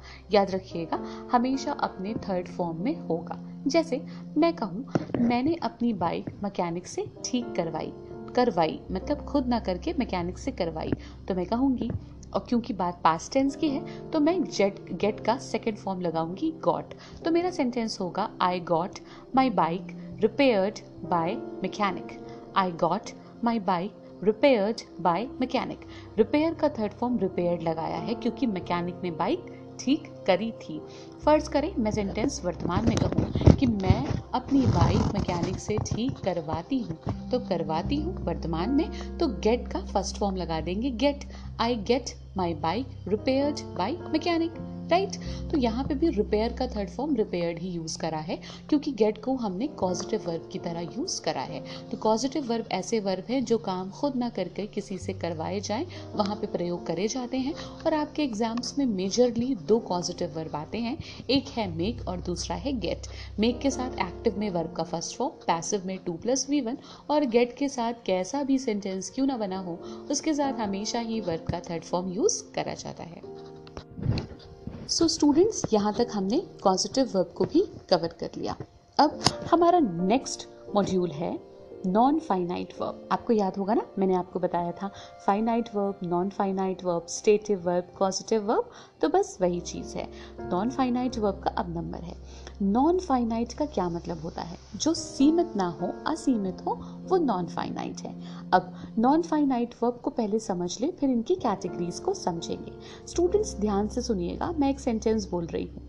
मैंने लिखा I love watching television sentence का मतलब है, मुझे टेलीविज़न देखना पसंद है। आई लव वॉचिंग टेलीविज़न मैंने दूसरा सेंटेंस बोला शी लव्स वॉचिंग टेलीविज़न उसे टेलीविज़न देखना पसंद है। मैंने तीसरा सेंटेंस बोला। They loved watching television loved ED उन सबको टेलीविज़न देखना पसंद था। I love watching television she loves watching television they loved watching television अगर आप सेंटेंस पे ध्यान दें तो कोई ऐसी चीज़ है जो तीनों सेंटेंस में कॉमन है। वो हिल नहीं रही है, उसकी जगह एकदम फिक्स है। और कुछ ऐसी चीज़ें हैं जो बदल रही हैं। जैसे सेंटेंस नंबर फ़र्स्ट में था आई और आई के साथ लिखा हुआ था आई लव क्यों? क्योंकि आई प्लूरल है तो लव को प्लूरल फॉर्म में लिखा है और आगे लिखा है वॉचिंग टेलीविज़न तीनों सेंटेंसेस में वॉचिंग टेलीविज़न सिमिलर लिखा है. वॉचिंग वॉचिंग वॉचिंग वॉचिंग अपनी जगह पे एकदम कांस्टेंट है. वो नहीं हिल रहा. लेकिन जैसे जैसे सब्जेक्ट बदल रहा है या टेंस बदल रहा है वर्ब बदल रहा है. जब आई था तो लव लिखा प्लूरल जब शी था तो लव्स लिखा सिंगुलर और जब दे था तो लव्ड करा. लव्ड करने से मतलब है कि बात पास्ट टेंस में चली गई. तो यहाँ पे देखने वाली चीज़ ये है कि सब्जेक्ट और टेंस के हिसाब से जो बदल रहा है, वो फाइनाइट वर्ब है, जिसको हमने पहले ऑडियो में डिस्कस करा, और जो नहीं बदल रहा है, वो है वॉचिंग तो वॉचिंग क्या है? वॉचिंग है नॉन फाइनाइट वर्ब तो ऐसे वर्ब ऐसे वर्ब जिनके ऊपर क्रिया या फिर सॉरी ऐसे वर्ब जिनके ऊपर टेंस या फिर सब्जेक्ट का कोई फ़र्क नहीं पड़ता, वो नॉन फाइनाइट वर्ब कहलाते हैं। जब आई था तो भी वॉचिंग टेलीविज़न लिखा शी था तो भी वॉचिंग टेलीविज़न लिखा। जैसे मैं कहूँ आई लव टू कुक मुझे खाना बनाना पसंद है। शी लव्स टू कुक उसे खाना बनाना पसंद है। तो दोनों सेंटेंसेस में टू कुक सेम है। तो टू कुक क्या है? टू कुक है नॉन फाइनाइट वर्ब और जो चेंज हो रहा है, वो है लव और लव्स तो लव क्या है? फाइनाइट वर्ब है। यही डिफरेंस है फाइनाइट और नॉन फाइनाइट वर्ब का। तो स्टूडेंट्स इस मॉड्यूल में हम नॉन फाइनाइट वर्ब को पढ़ने वाले हैं। नॉन फाइनाइट वर्ब को हमने तीन तरीके से डिवाइड किया है। पार्टिसिपल जेरेंट और infinitive right participle gerund infinitive सबसे पहले हम पार्टिसिपल को डिस्कस करेंगे। पार्टिसिपल तीन तरह के होते हैं। प्रेजेंट पार्टिसिपल, पास्ट पार्टिसिपल और परफेक्ट पार्टिसिपल। प्रेजेंट पार्टिसिपल किसे कहते हैं? बहुत ध्यान से समझने की ज़रूरत है। क्रिया का आईएनजी रूप आईएनजी फॉर्म ऑफ़ वर्ब जो सेंटेंस में एडजेक्टिव की तरह काम करता है, वो प्रेजेंट पार्टिसिपल कहलाता है। फिर से क्रिया का आईएनजी रूप जो सेंटेंस में विशेषण की तरह काम करता है वो प्रेजेंट पार्टिसिपल कहलाता है। लेकिन इससे पहले हमें ये पता होना चाहिए कि विशेषण का काम क्या होता है। विशेषण का काम होता है संज्ञा या सर्वनाम की विशेषता बताना। बस फ़र्क सिर्फ़ इतना है कि ये जो होंगे, ये विशेषता तो बता रहे होंगे, लेकिन ये दिखने में आपको वर्ब जैसे लगेंगे। क्यों? क्योंकि हमें आँख बंद करके इतनी ही बात पता है कि अगर किसी वर्ड की लास्ट में आईएनजी आ रहा है तो वो क्रिया का रूप है। लेकिन ऐसा नहीं होता। चलें एग्ज़ाम्पल से समझते हैं। मैंने कहा कि the little baby is smiling कि वो छोटा सा बच्चा मुस्कुरा रहा है। The little baby is smiling इस सेंटेंस में स्माइलिंग वर्ड आया है। सेकेंड सेंटेंस सुनिए। सेकेंड सेंटेंस है the lady has a smiling face the lady has a smiling face दोनों ही सेंटेंसेस में स्माइलिंग वर्ड आया है, लेकिन दोनों सेंटेंसेस में स्माइलिंग वर्ड का अलग अलग मीनिंग है। कैसे अलग अलग मीनिंग है? सेंटेंस नंबर वन का मतलब है कि छोटा सा बच्चा मुस्कुरा रहा है मतलब क्रिया जारी है।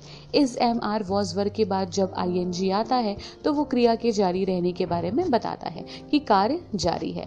लेकिन सेंटेंस नंबर टू का मतलब है the lady has a smiling face यहाँ पे सेंटेंस का क्या मतलब है? क्या इस सेंटेंस में आपको किसी किसी क्रिया के बारे में, किसी क्रिया के होने के बारे में पता चल रहा है?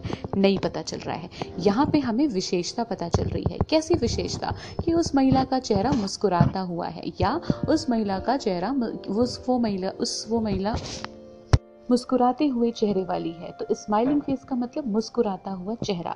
यहाँ पे ये फेस को आइडेंटिफाई कर रहा है क्वालिफाई कर रहा है कि कैसा फेस है स्माइलिंग फेस है। यहाँ पे किसी एक्शन के बारे में पता नहीं चल रहा है।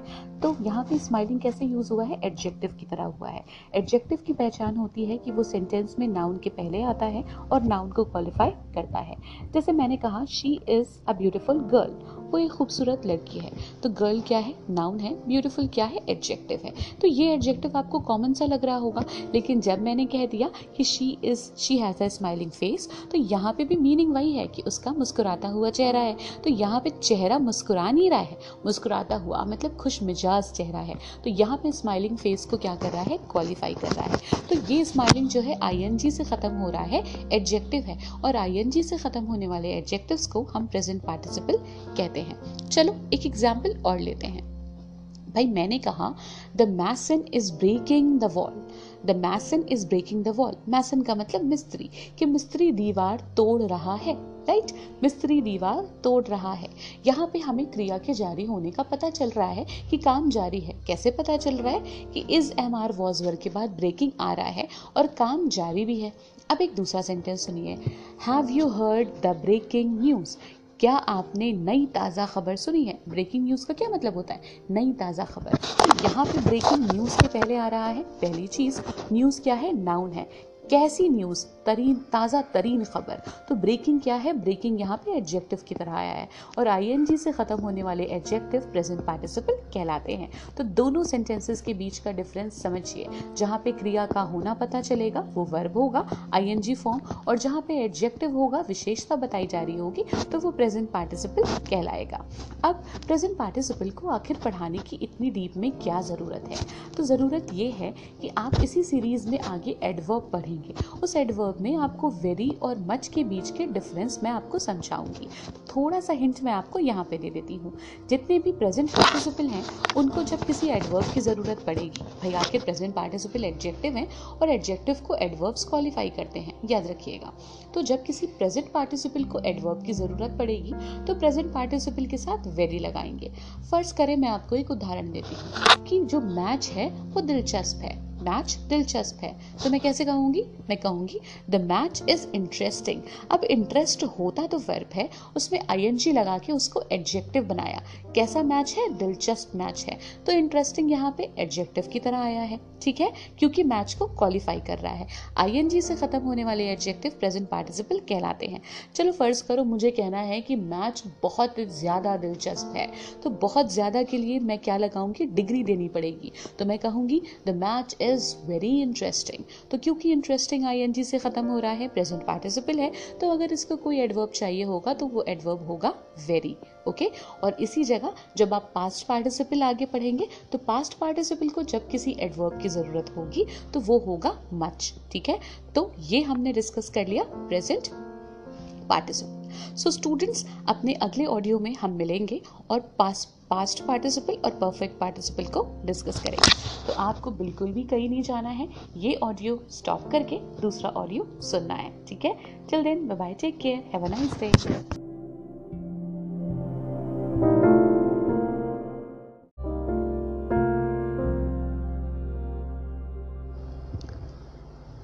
Hello, dear listeners. I, Vartika Srivastav, educator of English, welcomes you to the audio learning platform of खबरी अपनी स्टडी को कंटिन्यू करते हुए हम अपने इस ऑडियो में पास्ट पार्टिसिपल के बारे में डिस्कस करने वाले हैं। स्टूडेंट्स पास्ट पार्टिसिपल क्या होता है? वर्ब का थर्ड फॉर्म जो किसी भी सेंटेंस में एडजेक्टिव की तरह काम करता है, उसे पास्ट पार्टिसिपल कहते हैं। मतलब वर्ब का वो फॉर्म जो वर्ब ना हो के एडजेक्टिव हो। मतलब क्रिया संज्ञा या सर्वनाम की विशेषता बताए। इनकी पहचान क्या होगी? इनकी पहचान होगी कि इनके लास्ट में, इनके वर्ड के लास्ट में D E D N E N या फिर टी का यूज़ होगा। एक एग्ज़ाम्पल देखते हैं। मैंने कहा the girl has broken my heart twice sentence का मतलब है कि लड़की ने मेरा दिल दो बार तोड़ा है, या वो लड़की मेरा दिल दो बार तोड़ चुकी है। हैज़ ब्रोकन यहाँ पे ब्रोकन कैसे आया है? वर्ब का थर्ड फॉर्म आया है, क्योंकि हैज़ क्या है? हेल्पिंग वर्ब है। अब अब एक दूसरा एग्ज़ाम्पल सुनिए।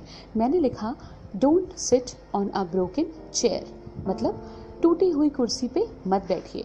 दोनों सेंटेंसेस में ब्रोकन वर्ड आया है। सेंटेंस नंबर वन में ब्रोकन वर्ड की तरह आया है और सेंटेंस नंबर टू में चेयर को क्वालिफाई कर रहा है।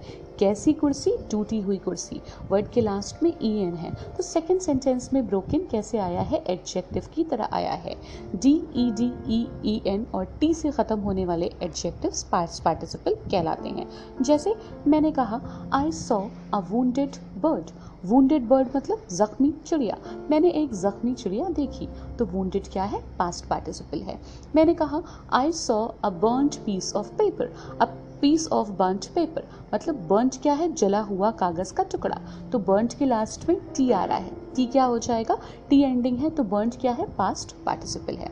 अब बात करते हैं कि पास्ट पार्टिसिपल को कैसे एडवर्ब की ज़रूरत है। चलिए मान लें। मैंने कहा कि मैं मैं बोर हो गई थी। ठीक है? तो मैंने कहा आई वॉज़ बोर्ड मैं बोर हो गई थी आई वॉज़ बोर्ड बोर्ड क्या है? ई डी फॉर्म अब मुझे कहना है कि भैया, मैं तो बहुत ज़्यादा बोर हो गई थी। तो मैं कैसे कहूँगी? मैं कहूँगी आई वॉज़ मच बोर्ड तो यहाँ पे मच क्या है? एडवर्ब है, जो कि बोर्ड के लिए आया है। जब कहा था कि मैच इंटरेस्टिंग है तो कहा था वेरी इंटरेस्टिंग और जब कह रही हूँ कि बोर हो गई थी तो कहा मच बोर्ड तो ये है हमारा पास्ट पार्टिसिपल तीसरा पार्टिसिपल है परफेक्ट पार्टिसिपल स्टूडेंट्स परफेक्ट का मतलब होता है कंप्लीट जैसे हम टेंस में पढ़ते हैं ना परफेक्शन पूर्ण तो परफेक्ट पार्टिसिपल होता क्या है? इसका यूज़ कैसे करते हैं? इसे हम ध्यान से समझेंगे, क्योंकि किसी भी तरह का एग्ज़ाम हो, इससे रिलेटेड क्वेश्चन हमें देखने को मिलती है, क्योंकि आखिर ये ग्रामर के बेस में से एक है। चलो, अब परफेक्ट पार्टिसिपल के स्ट्रक्चर को समझते हैं। सेंटेंसेस दो तरह के बनते हैं। एक्टिव वॉइस में और पैसिव वॉइस में। एक्टिव वॉइस में परफेक्ट पार्टिसिपल क्या होता है? हैविंग के बाद जब वर्ब का थर्ड फॉर्म आता है, उसको बोलते हैं perfect participle having plus V three passive voice में हैविंग के बाद बीन आ जाता है और फिर आता है वर्ब का थर्ड फॉर्म ओके चलो। एक्टिव में having plus V three passive में having been V three B W N been V three अब सेंटेंस में इसको यूज़ कैसे करते हैं? पहले तो हम ये समझ लें कि इसकी ज़रूरत हमें पड़ती कहाँ है। तो बहुत ध्यान से समझना है। पास्ट में कोई दो काम हुए, एक के बाद एक। ठीक है? पास्ट में कोई दो काम हुए, एक के बाद एक। दूसरा काम तभी पॉसिबल है जब पहला काम कंप्लीट हो जाए। तो जो पहला काम होता है, उसको हम हैविंग प्लस वी थ्री के स्ट्रक्चर में लिखते हैं परफेक्ट पार्टिसिपल के स्ट्रक्चर में, और जो दूसरा काम होता है, उसको सिंपल पास्ट में लिखते हैं। चलें, मैं आपको एक उदाहरण देती हूँ। आप मुझे बताइएगा कि कौन सा सीक्वेंस सही है। हम पहले ब्रेक हम पहले ब्रेकफास्ट करते हैं, फिर ब्रश करते हैं, या पहले ब्रश करते हैं, फिर ब्रेकफास्ट करते हैं, या फिर ब्रश करते जाते हैं ब्रेकफास्ट करते जाते हैं। कौन सा सीक्वेंस आप फॉलो करते हैं? भाई, अगर मैं अपनी बात करूँ तो मैं तो पहले ब्रश करती हूँ, फिर ब्रेकफास्ट करती हूँ। तो पहले ब्रश बाद में ब्रेकफास्ट या फिर ये कह सकते हैं कि ब्रेकफास्ट करने का काम तभी पॉसिबल है जब हम ब्रश कर चुके हों। तो जो पहला एक्शन होता है, उसको हम हमेशा लिखते हैं परफेक्ट पार्टिसिपल के फॉर्म में। तो मैं कैसे लिखूँगी? परफेक्ट पार्टिसिपल क्या होता है? हैविंग के बाद वर्ब का थर्ड फॉर्म तो ब्रश का थर्ड फॉर्म होता है ब्रश्ड तो मैं कैसे कहूँगी मेरे हिंदी में सेंटेंस बनेगा ब्रश करने के बाद या दांतों में ब्रश करने के बाद मैंने ब्रेकफास्ट किया। तो मेरा सेंटेंस बनेगा having brushed my teeth I had breakfast या आई एट ब्रेकफास्ट जो भी आपको सूटेबल लगे। ब्रश करने के बाद पहला काम ब्रश करने का। तो हैविंग के साथ वी थी। हैविंग ब्रश्ड माई टीथ दूसरा काम ब्रेकफास्ट करने का। आई हैड माई ब्रेकफास्ट इस तरह से हमने इसको यूज़ कर लिया। ठीक है? चलो। एक एग्ज़ाम्पल और देखते हैं। भाई, मैंने कहा कि मैं पहले ख़त लिखूँगी, तब उसको पोस्ट करूँगी, या पहले पोस्ट कराऊँगी, तब ख़त लिखूँगी, या फिर लिखती जाऊँगी और पोस्ट करती जाऊँगी। नॉट पॉसिबल भाई, पहले ख़त लिखा जाएगा, तब पोस्ट करा जाएगा। या बगैर लिखे ख़त पोस्ट नहीं हो सकता। प्लीज़ अब कोई ये नहीं कहेगा कि मैम कोरा कागज़ भी तो पोस्ट कर सकते हैं। No no. हमें यहाँ पे कंसेप्ट को समझना है, ठीक है? तो भाई, पहले लिखेंगे ख़त। तो कैसे लिखेंगे? लिखेंगे having written the letter I posted it क्या लिखा? आई पोस्टेड सेकेंड एक्शन को हम हमेशा सिंपल पास्ट में लिखते हैं राइट right? वर्ब का सेकेंड फॉर्म यूज़ करके लिखते हैं। आई पोस्टेड इट तो ये तो हमने यूज़ समझ लिया कि आखिर हम परफेक्ट पार्टिसिपल का यूज़ करते कहाँ पे हैं। ठीक है? अब परफेक्ट पार्टिसिपल को और कौन कौन सी जगह पे यूज़ करा जाता है? तो हमें अलग से पढ़ने की ज़रूरत नहीं है। हम इन्हीं दो सेंटेंसेस को कंबाइन करके या इन्हीं दो सेंटेंसेस को ख्याल में करके इसके रूल को समझ सकते हैं। याद रखिएगा स्टूडेंट्स सेंटेंस का एक सिंपल सा स्ट्रक्चर होता है। सेंटेंस में जितने एक्शन उतने ही वर्ब क्या कहा? जितने एक्शन उतने ही सब्जेक्ट कहने का मतलब है, जितने जितने एक्शन हो रहे हैं जो जो एक्शन जिस एक्शन को जो सब्जेक्ट कर रहा है, वो उसके साथ में लिखा जाएगा। मतलब एस वी ओ एक वर्ब है तो जो वर्ब जो सब्जेक्ट वो वर्ब कर रहा है, वो एक्शन कर रहा है, उसके साथ में उसको लिखा जाएगा। जैसे मैंने कहा कि मैं ब्रश कर रही थी तो मैंने लिखा ना having brushed my teeth I had my breakfast right तो जितने वर्ब उतने सब्जेक्ट ऐसा सेंटेंस माँगता है।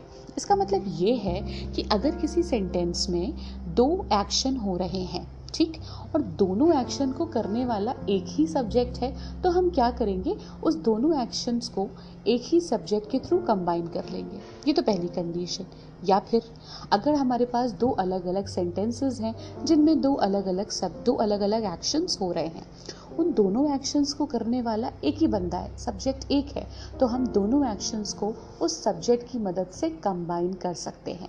ख्याल सिर्फ़ इतना रखना है, कौन सा काम पहले और कौन सा काम बाद में। चले, एक एग्ज़ाम्पल देखते हैं।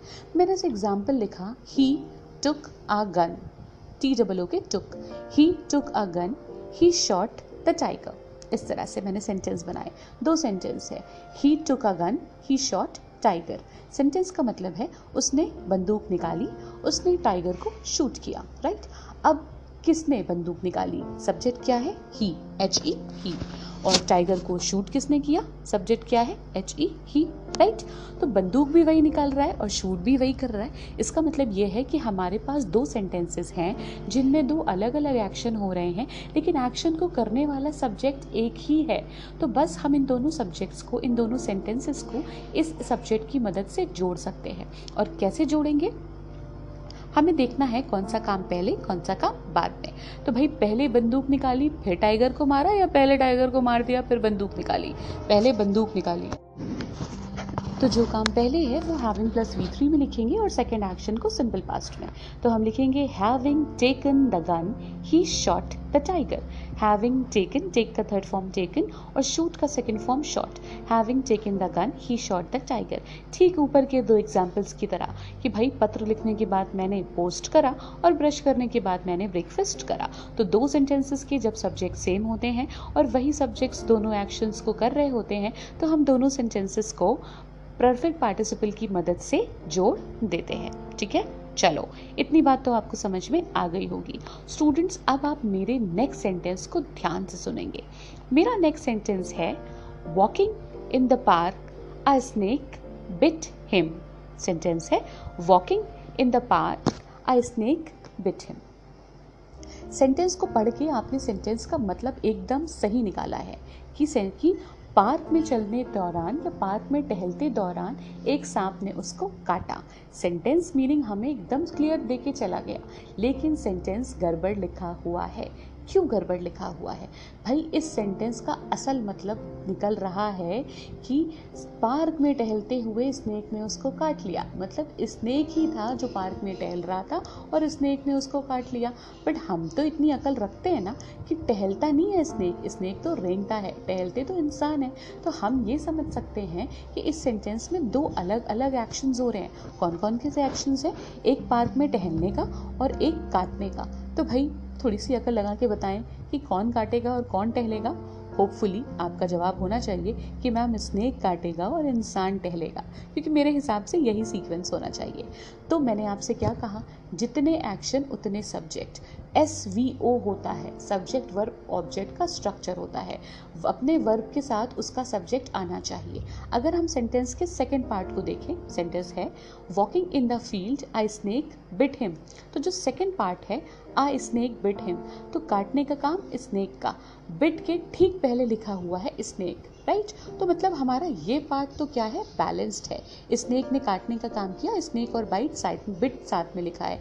लेकिन फ़र्स्ट पार्ट पे आ जाओ भाई। फ़र्स्ट पार्ट तो कह रहा था वॉकिंग इन द फ़ील्ड कौन चल रहा है? स्नेक तो नहीं चल रहा। यहाँ पे हम समझ रहे हैं कि कोई पर्सन चल रहा होगा। कौन सा पर्सन चल रहा है? ये भी हमें क्लियर है, क्योंकि सेंटेंस के सेकेंड पार्ट कह रहा है I snake bit him H I M him और हिम यूज़ होता है ही के लिए। इसका मतलब ये है कि भाई चलने का काम कोई ह्यूमन बींग कर रहा है, जो कि मेल जेंडर का है। राइट कैसे पता चला मेल जेंडर क्योंकि हिम लिखा हुआ है। तो अब हमें क्या करना है? हमारे पास वर्ब ऑलरेडी दिया है वॉकिंग लेकिन सब्जेक्ट मिसिंग है तो सब्जेक्ट को आगे लगाना है। तो हम क्या कर देंगे? हम सेंटेंस को कंप्लीट करते हुए लिखेंगे while he was walking in the field a snake bit him जब वो पार्क में या फ़ील्ड में चल रहा था, तब एक सांप ने उसे काटा। याद रखिएगा, अब एक बात का यहाँ पे आपको और ख्याल रखना है। जब हम अपनी तरफ़ से किसी सब्जेक्ट को इंट्रोड्यूस करते हैं तो वो सब्जेक्ट हमेशा सब्जेक्टिव केस का प्रोनाउन होता है।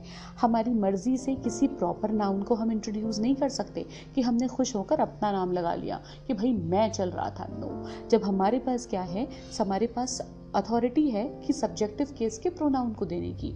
जब जेंडर स्पेसिफाइड नहीं होता है तो हमेशा मेल जेंडर को प्रेफरेंस देते हैं। लेकिन यहाँ पे तो जेंडर स्पेसिफाइड था हिम लिखा था तो ही लिखा। अगर शी लिखा होता सॉरी अगर लिखा होता ए स्नेक बिट हर तो हम ही की जगह शी कर देते while she was walking in the field इस तरह से।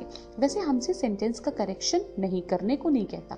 हमें सिर्फ़ वो पार्ट ढूंढना होता है जिसमें एरर है। तो हमने एरर वाले पार्ट को टिक कर लिया कि भाई सेंटेंस की बिगिनिंग में एरर है, इसमें गड़बड़ है क्योंकि यहाँ पे वर्ब तो है, लेकिन वो वर्ब कौन सा सब्जेक्ट कर रहा है, वो सब्जेक्ट मिसिंग है। ठीक है? चले, जल्दी से एक एग्ज़ाम्पल और देखते हैं। अब एग्ज़ाम्पल लिखा है coming towards her husband Glasses slipped from her hand. Coming towards her husband, glasses slipped from her hand. Sentence का मतलब है अपने हस्बैंड की तरफ़ आते हुए उसके हाथों से ग्लासेस स्लिप हो गए। ठीक? अब दो एक्शंस हैं। एक हस्बैंड की तरफ़ आना कमिंग और ग्लासेस का हाथ से स्लिप होना। दूसरा एक्शन है स्लिप तो भाई देखो स्लिप कौन हो रहा है? वाइफ स्लिप हो रही है या ग्लासेस स्लिप हो रहे हैं? खुदा ना खास्ता वाइफ स्लिप नहीं हो रही है। ग्लासेस स्लिप हो रहे हैं। ठीक है? ग्लासेस स्लिप हो रहे हैं। तो सेंटेंस में क्या होना चाहिए? हम सेंटेंस में लिखेंगे while she was coming towards her husband glasses slip from her hand क्योंकि भाई स्लिप हो रहे हैं ग्लास तो स्लिप के साथ ग्लास तो लिखा हुआ है, लेकिन हर हस्बैंड की तरफ़ का क्या मतलब हुआ? अपने हस्बैंड की तरफ़ और हस्बैंड की तरफ़ तो वाइफ आएगी and wife is what feminine gender तो फेमिनिन जेंडर का सब्जेक्टिव केस क्या होता है? शी होता है। तो सब्जेक्ट को सेंटेंस को कंप्लीट करते हुए लिखेंगे while she was coming towards her husband glasses fell from her hand ठीक है? Sorry glasses fell from her hand so sorry F E double L fell glasses fell from her hand जब वो अपने husband के करीब आ रही थी, की तरफ़ आ रही थी तो ग्लास उसके हाथ से छूट गए, गिलास उसके हाथ से गिर गए। ये सेंटेंस का मीनिंग होगा। तो हमें ख्याल रखना है, जिस तरह का जो सब्जेक्ट जो एक्शन कर रहा है, उसको हमें वहीं पे लिखना है, ठीक है? चलते चलते एक एग्ज़ाम्पल और जल्दी से देख लेते हैं। एग्ज़ाम्पल लिखा है कि भाई walking in the field he saw a dead tiger बहुत ध्यान से समझना है इस एग्ज़ाम्पल को। Walking in the field he saw a dead tiger चलो, जल्दी से बताओ। सेंटेंस का मतलब है, फ़ील्ड में चलते दौरान उसने एक मरा हुआ टाइगर देखा। चलो, अब आप मुझको क्या बताएँगे? कि मैम इस सेंटेंस में करेक्शन होगा। While he was walking in the field he saw a dead tiger right while he was walking in the field he saw a dead tiger but अफसोस की बात है, ये सेंटेंस तो ऑलरेडी सही है। इस तरह का करेक्शन करके आप सेंटेंस को गड़बड़ कर देंगे। देखो, मेरा सेंटेंस सुनो। Walking in the field he saw a dead tiger right he saw a dead tiger दो एक्शन है। एक फ़ील्ड में चलने का और एक मरे हुए टाइगर को देखने का। तो भाई, कौन चल रहा था और कौन देख रहा था? एक ही पर्सन तो है जो चल रहा था, वही देख भी रहा था। ठीक? तो अब हमने क्या लिखा? जब हमारे पास दो वर्ब हैं और करने वाला एक है तो दोनों सेंटेंसेस को हम एक ही सब्जेक्ट से कंबाइन कर देते हैं। तो ये तो ऑलरेडी कंबाइंड फॉर्म में ही लिखा है। Walking in the field he saw a dead tiger he को बीच में रखा है। वो वॉकिंग का भी काम कर रहा है वॉकिंग को भी जस्टिफाई कर रहा है और डेड टाइगर को देखने को भी जस्टिफाई कर रहा है। ठीक है? तो सेंटेंस बनेगा walking in the field he saw a dead tiger कि ऑलरेडी सही लिखा है। स्टूडेंट्स हो सकता हो आप में से किसी को लगा हो कि मैम यहाँ पे ऐसा क्यों नहीं करा हमने? हैविंग प्लस वर्ब का थर्ड फॉर्म क्यों नहीं बनाया? कि having walked in the field he saw the dead tiger तो भाई सेंटेंस का मतलब तो समझो कि पार्क में चलते दौरान उसने एक मरा हुआ टाइगर देखा। ऐसा नहीं कहा जा रहा है कि वो चल चुका था पार्क में, तब उसने टाइगर देखा। यहाँ पे एक्शन कंप्लीट नहीं हुआ है। यहाँ पे दो एक्शन साथ साथ हो रहे थे। एक तो वो चलता जा रहा था फ़ील्ड में और चलते चलते उसने वो टाइगर उसने क्या देखा? उसने टाइगर को देखा। इसलिए यहाँ पे हैविंग प्लस वी थ्री का स्ट्रक्चर नहीं लगेगा। हमें ख्याल रखना है कि क्या सेंटेंस डिमांड कर रहा है। अगर हम हर चीज़ को रटते हुए चलेंगे तो हम गड़बड़ कर देंगे। याद रखिएगा। इसलिए रटना नहीं है। हमें चीज़ों को समझते हुए चलना है। रटेंगे तो गड़बड़ कर देंगे, ठीक है? तो ये है परफेक्ट पार्टिसिपल स्टूडेंट इसी से रिलेटेड एक बात और बता दूँ कि कुछ ऐसे वर्ड्स होते हैं जैसे कि considering judging referring regarding broadly speaking ये जितने भी वर्ड हैं, ये फ्री फ्रॉम सब्जेक्ट होते हैं। कहने का मतलब है, इनको हम डायरेक्ट यूज़ करते हैं सेंटेंस में, इनके साथ सब्जेक्ट को लगाने की ज़रूरत नहीं पड़ती। फिर से रिपीट करती हूँ word considering judging referring regarding broadly speaking इस तरह के वर्ड के साथ सब्जेक्ट ऑफ़ रेफरेंस की ज़रूरत नहीं पड़ती, इनके साथ डायरेक्ट एक्शन को लिखा जाता है. Example referring to that clause the decision was taken उस क्लॉज को को ध्यान में रखते हुए या उस क्लॉज के मद्देनज़र इस तरह का फैसला लिया गया, इस तरह का फैसला सुनाया गया। तो यहाँ पे देखो, कहीं पे भी सब्जेक्ट नहीं है। क्यों? क्योंकि एक जनरल एक एक अनाउंसमेंट करी गई है, एक जनरल बात बोली गई है। Referring to that clause the decision was taken किसी सब्जेक्ट ऑफ़ रेफरेंस की ज़रूरत हमें नहीं पड़ी। Considering the case the decision was taken case को मद्देनज़र डिसीज़न लिया गया। तो ये जो वर्ड्स हैं, इनके साथ सब्जेक्ट ऑफ़ रेफरेंस की ज़रूरत हमें नहीं पड़ती ठीक है? सो डियर स्टूडेंट्स इसमें हमने किस बारे में जान लिया? परफेक्ट पार्टिसिपल और पास्ट पार्टिसिपल को अच्छे से समझ लिया है। हमारा जो नेक्स्ट पार्ट आता है नॉन फाइनाइट वर्ब का वो होता है इन्फिनेटिव्स राइट क्या होता है इन्फिनेटिव्स इन्फिनेटिव्स क्या होते हैं स्टूडेंट्स देखो इन्फिनेटिव्स होते हैं टू प्लस वी वन कुछ ऐसे वर्ब होते हैं जो अपने बाद इन्फिनेटिव लेते हैं। मतलब टू प्लस वी वन का स्ट्रक्चर लेते हैं। जैसे मैंने आपको एग्ज़ाम्पल दिया आई लव टू कुक मुझे खाना बनाना पसंद है। तो लव के बाद मैंने क्या बोला? To plus V one cook मैंने ऐसा नहीं बोला आई लव कुक नो इसका तो दूसरा मतलब निकल आ जाएगा। ठीक है? तो मैं कहना चाह रही हूँ, मुझे खाना बनाना पसंद है। तो मैंने कहा आई लव टू कुक तो टू कुक क्या है? इन्फिनेटिव है. जब भी सेंटेंस में टू आता है तो टू के बाद वर्ब का फ़र्स्ट फॉर्म आता है और ये to plus V one sentence में इन्फिनेटिव कहलाते हैं. इन्फिनेटिव के साथ एक दूसरा पॉइंट भी है, वो है बेयर इन्फिनेटिव का. बेयर इन्फिनेटिव क्या होते हैं? जिनमें सीधे वी वन होता है. कुछ ऐसे वर्ब होते हैं जो अपने बाद टू प्लस वी वन ना ले करके डायरेक्ट वी वन लेते हैं. अब देखते हैं नेक्स्ट क्या है.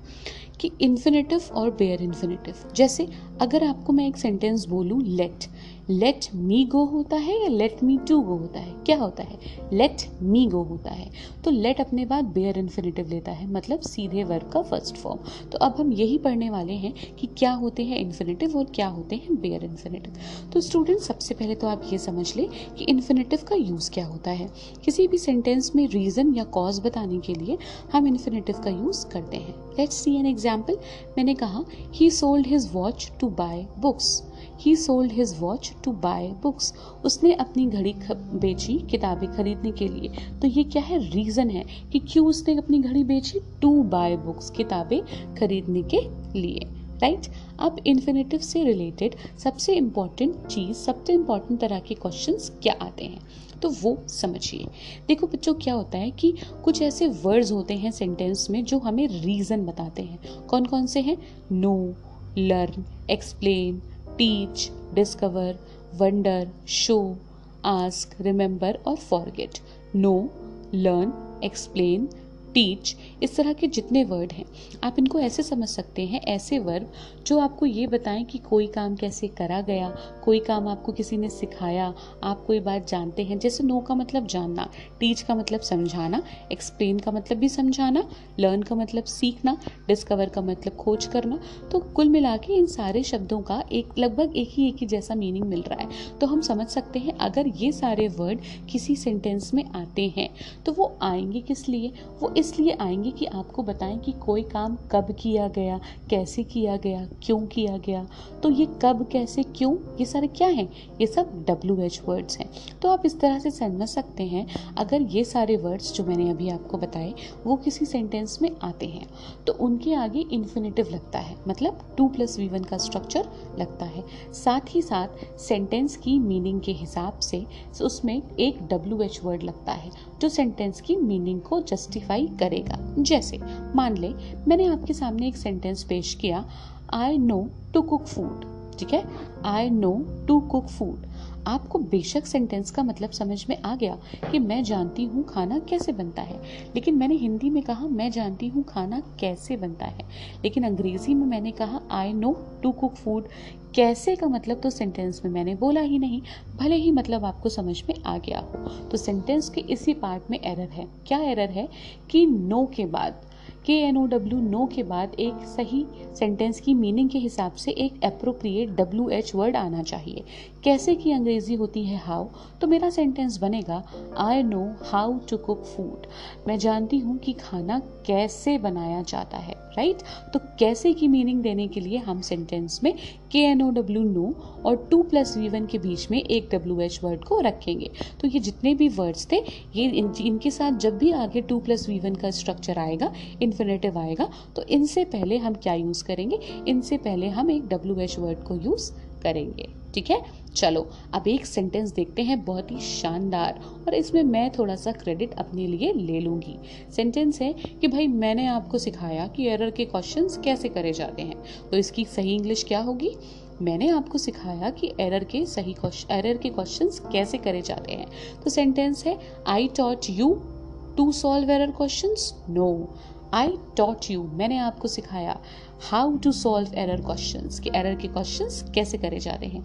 I taught you how to solve error question right इस तरह से हम ख्याल रखेंगे कि हमें इन्फिनेटिव का यूज़ कैसे करना है। चलो, अब स्टूडेंट्स इन्फिनेटिव से एक बात और बहुत इंपॉर्टेंट निकल के आती है।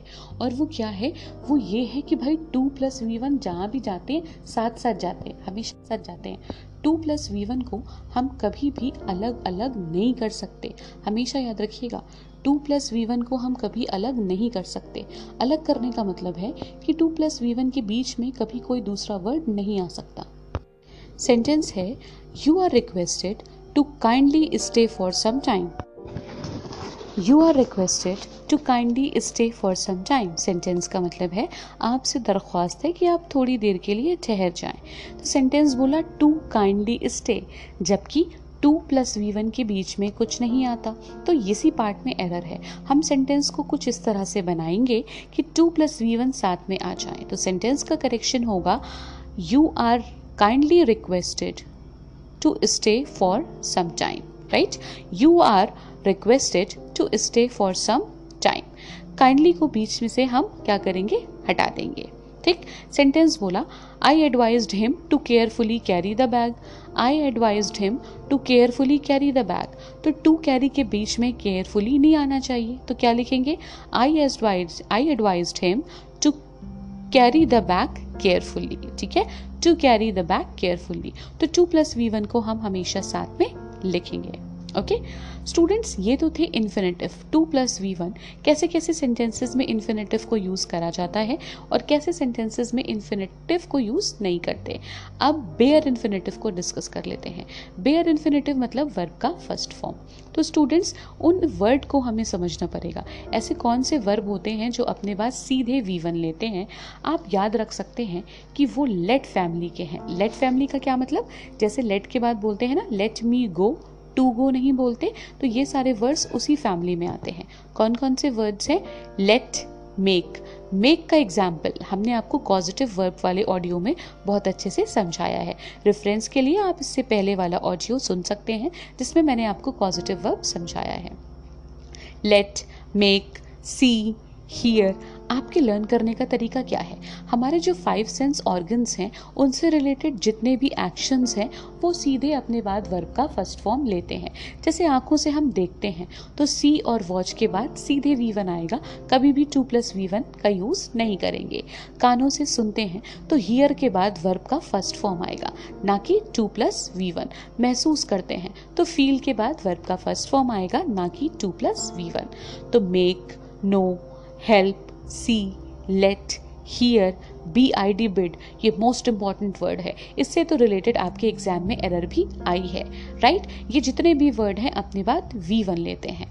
अब थोड़ा सा ख्याल रखना पड़ेगा कि सेंटेंस एक्टिव वॉइस में बना है या पैसिव वॉइस में। जैसे कि आपने आपको पॉजिटिव वर्ब के एग्ज़ाम्पल में समझाया था she makes him cook he is made to cook by her active और पैसिव का डिफरेंस है। इसके अलावा जितने हमारे सेमी मोडाल्स होते हैं, जैसे कि had rather would rather had better इन सबको सेमी मोडाल कहते हैं। इनके बाद भी हम सीधे वर्ब का फ़र्स्ट फॉर्म लेते हैं। टू प्लस वी वन को यूज़ नहीं करते। इसके अलावा जो हमारे कंजंक्शंस हैं, जैसे कि बट और कुछ प्रपोजिशंस देन एक्सेप्ट इन सब के बाद सीधे वर्ब का फ़र्स्ट फॉर्म आता है। टू प्लस वी वन गलत हो जाएगा। जैसे एक एग्ज़ाम्पल देखते हैं।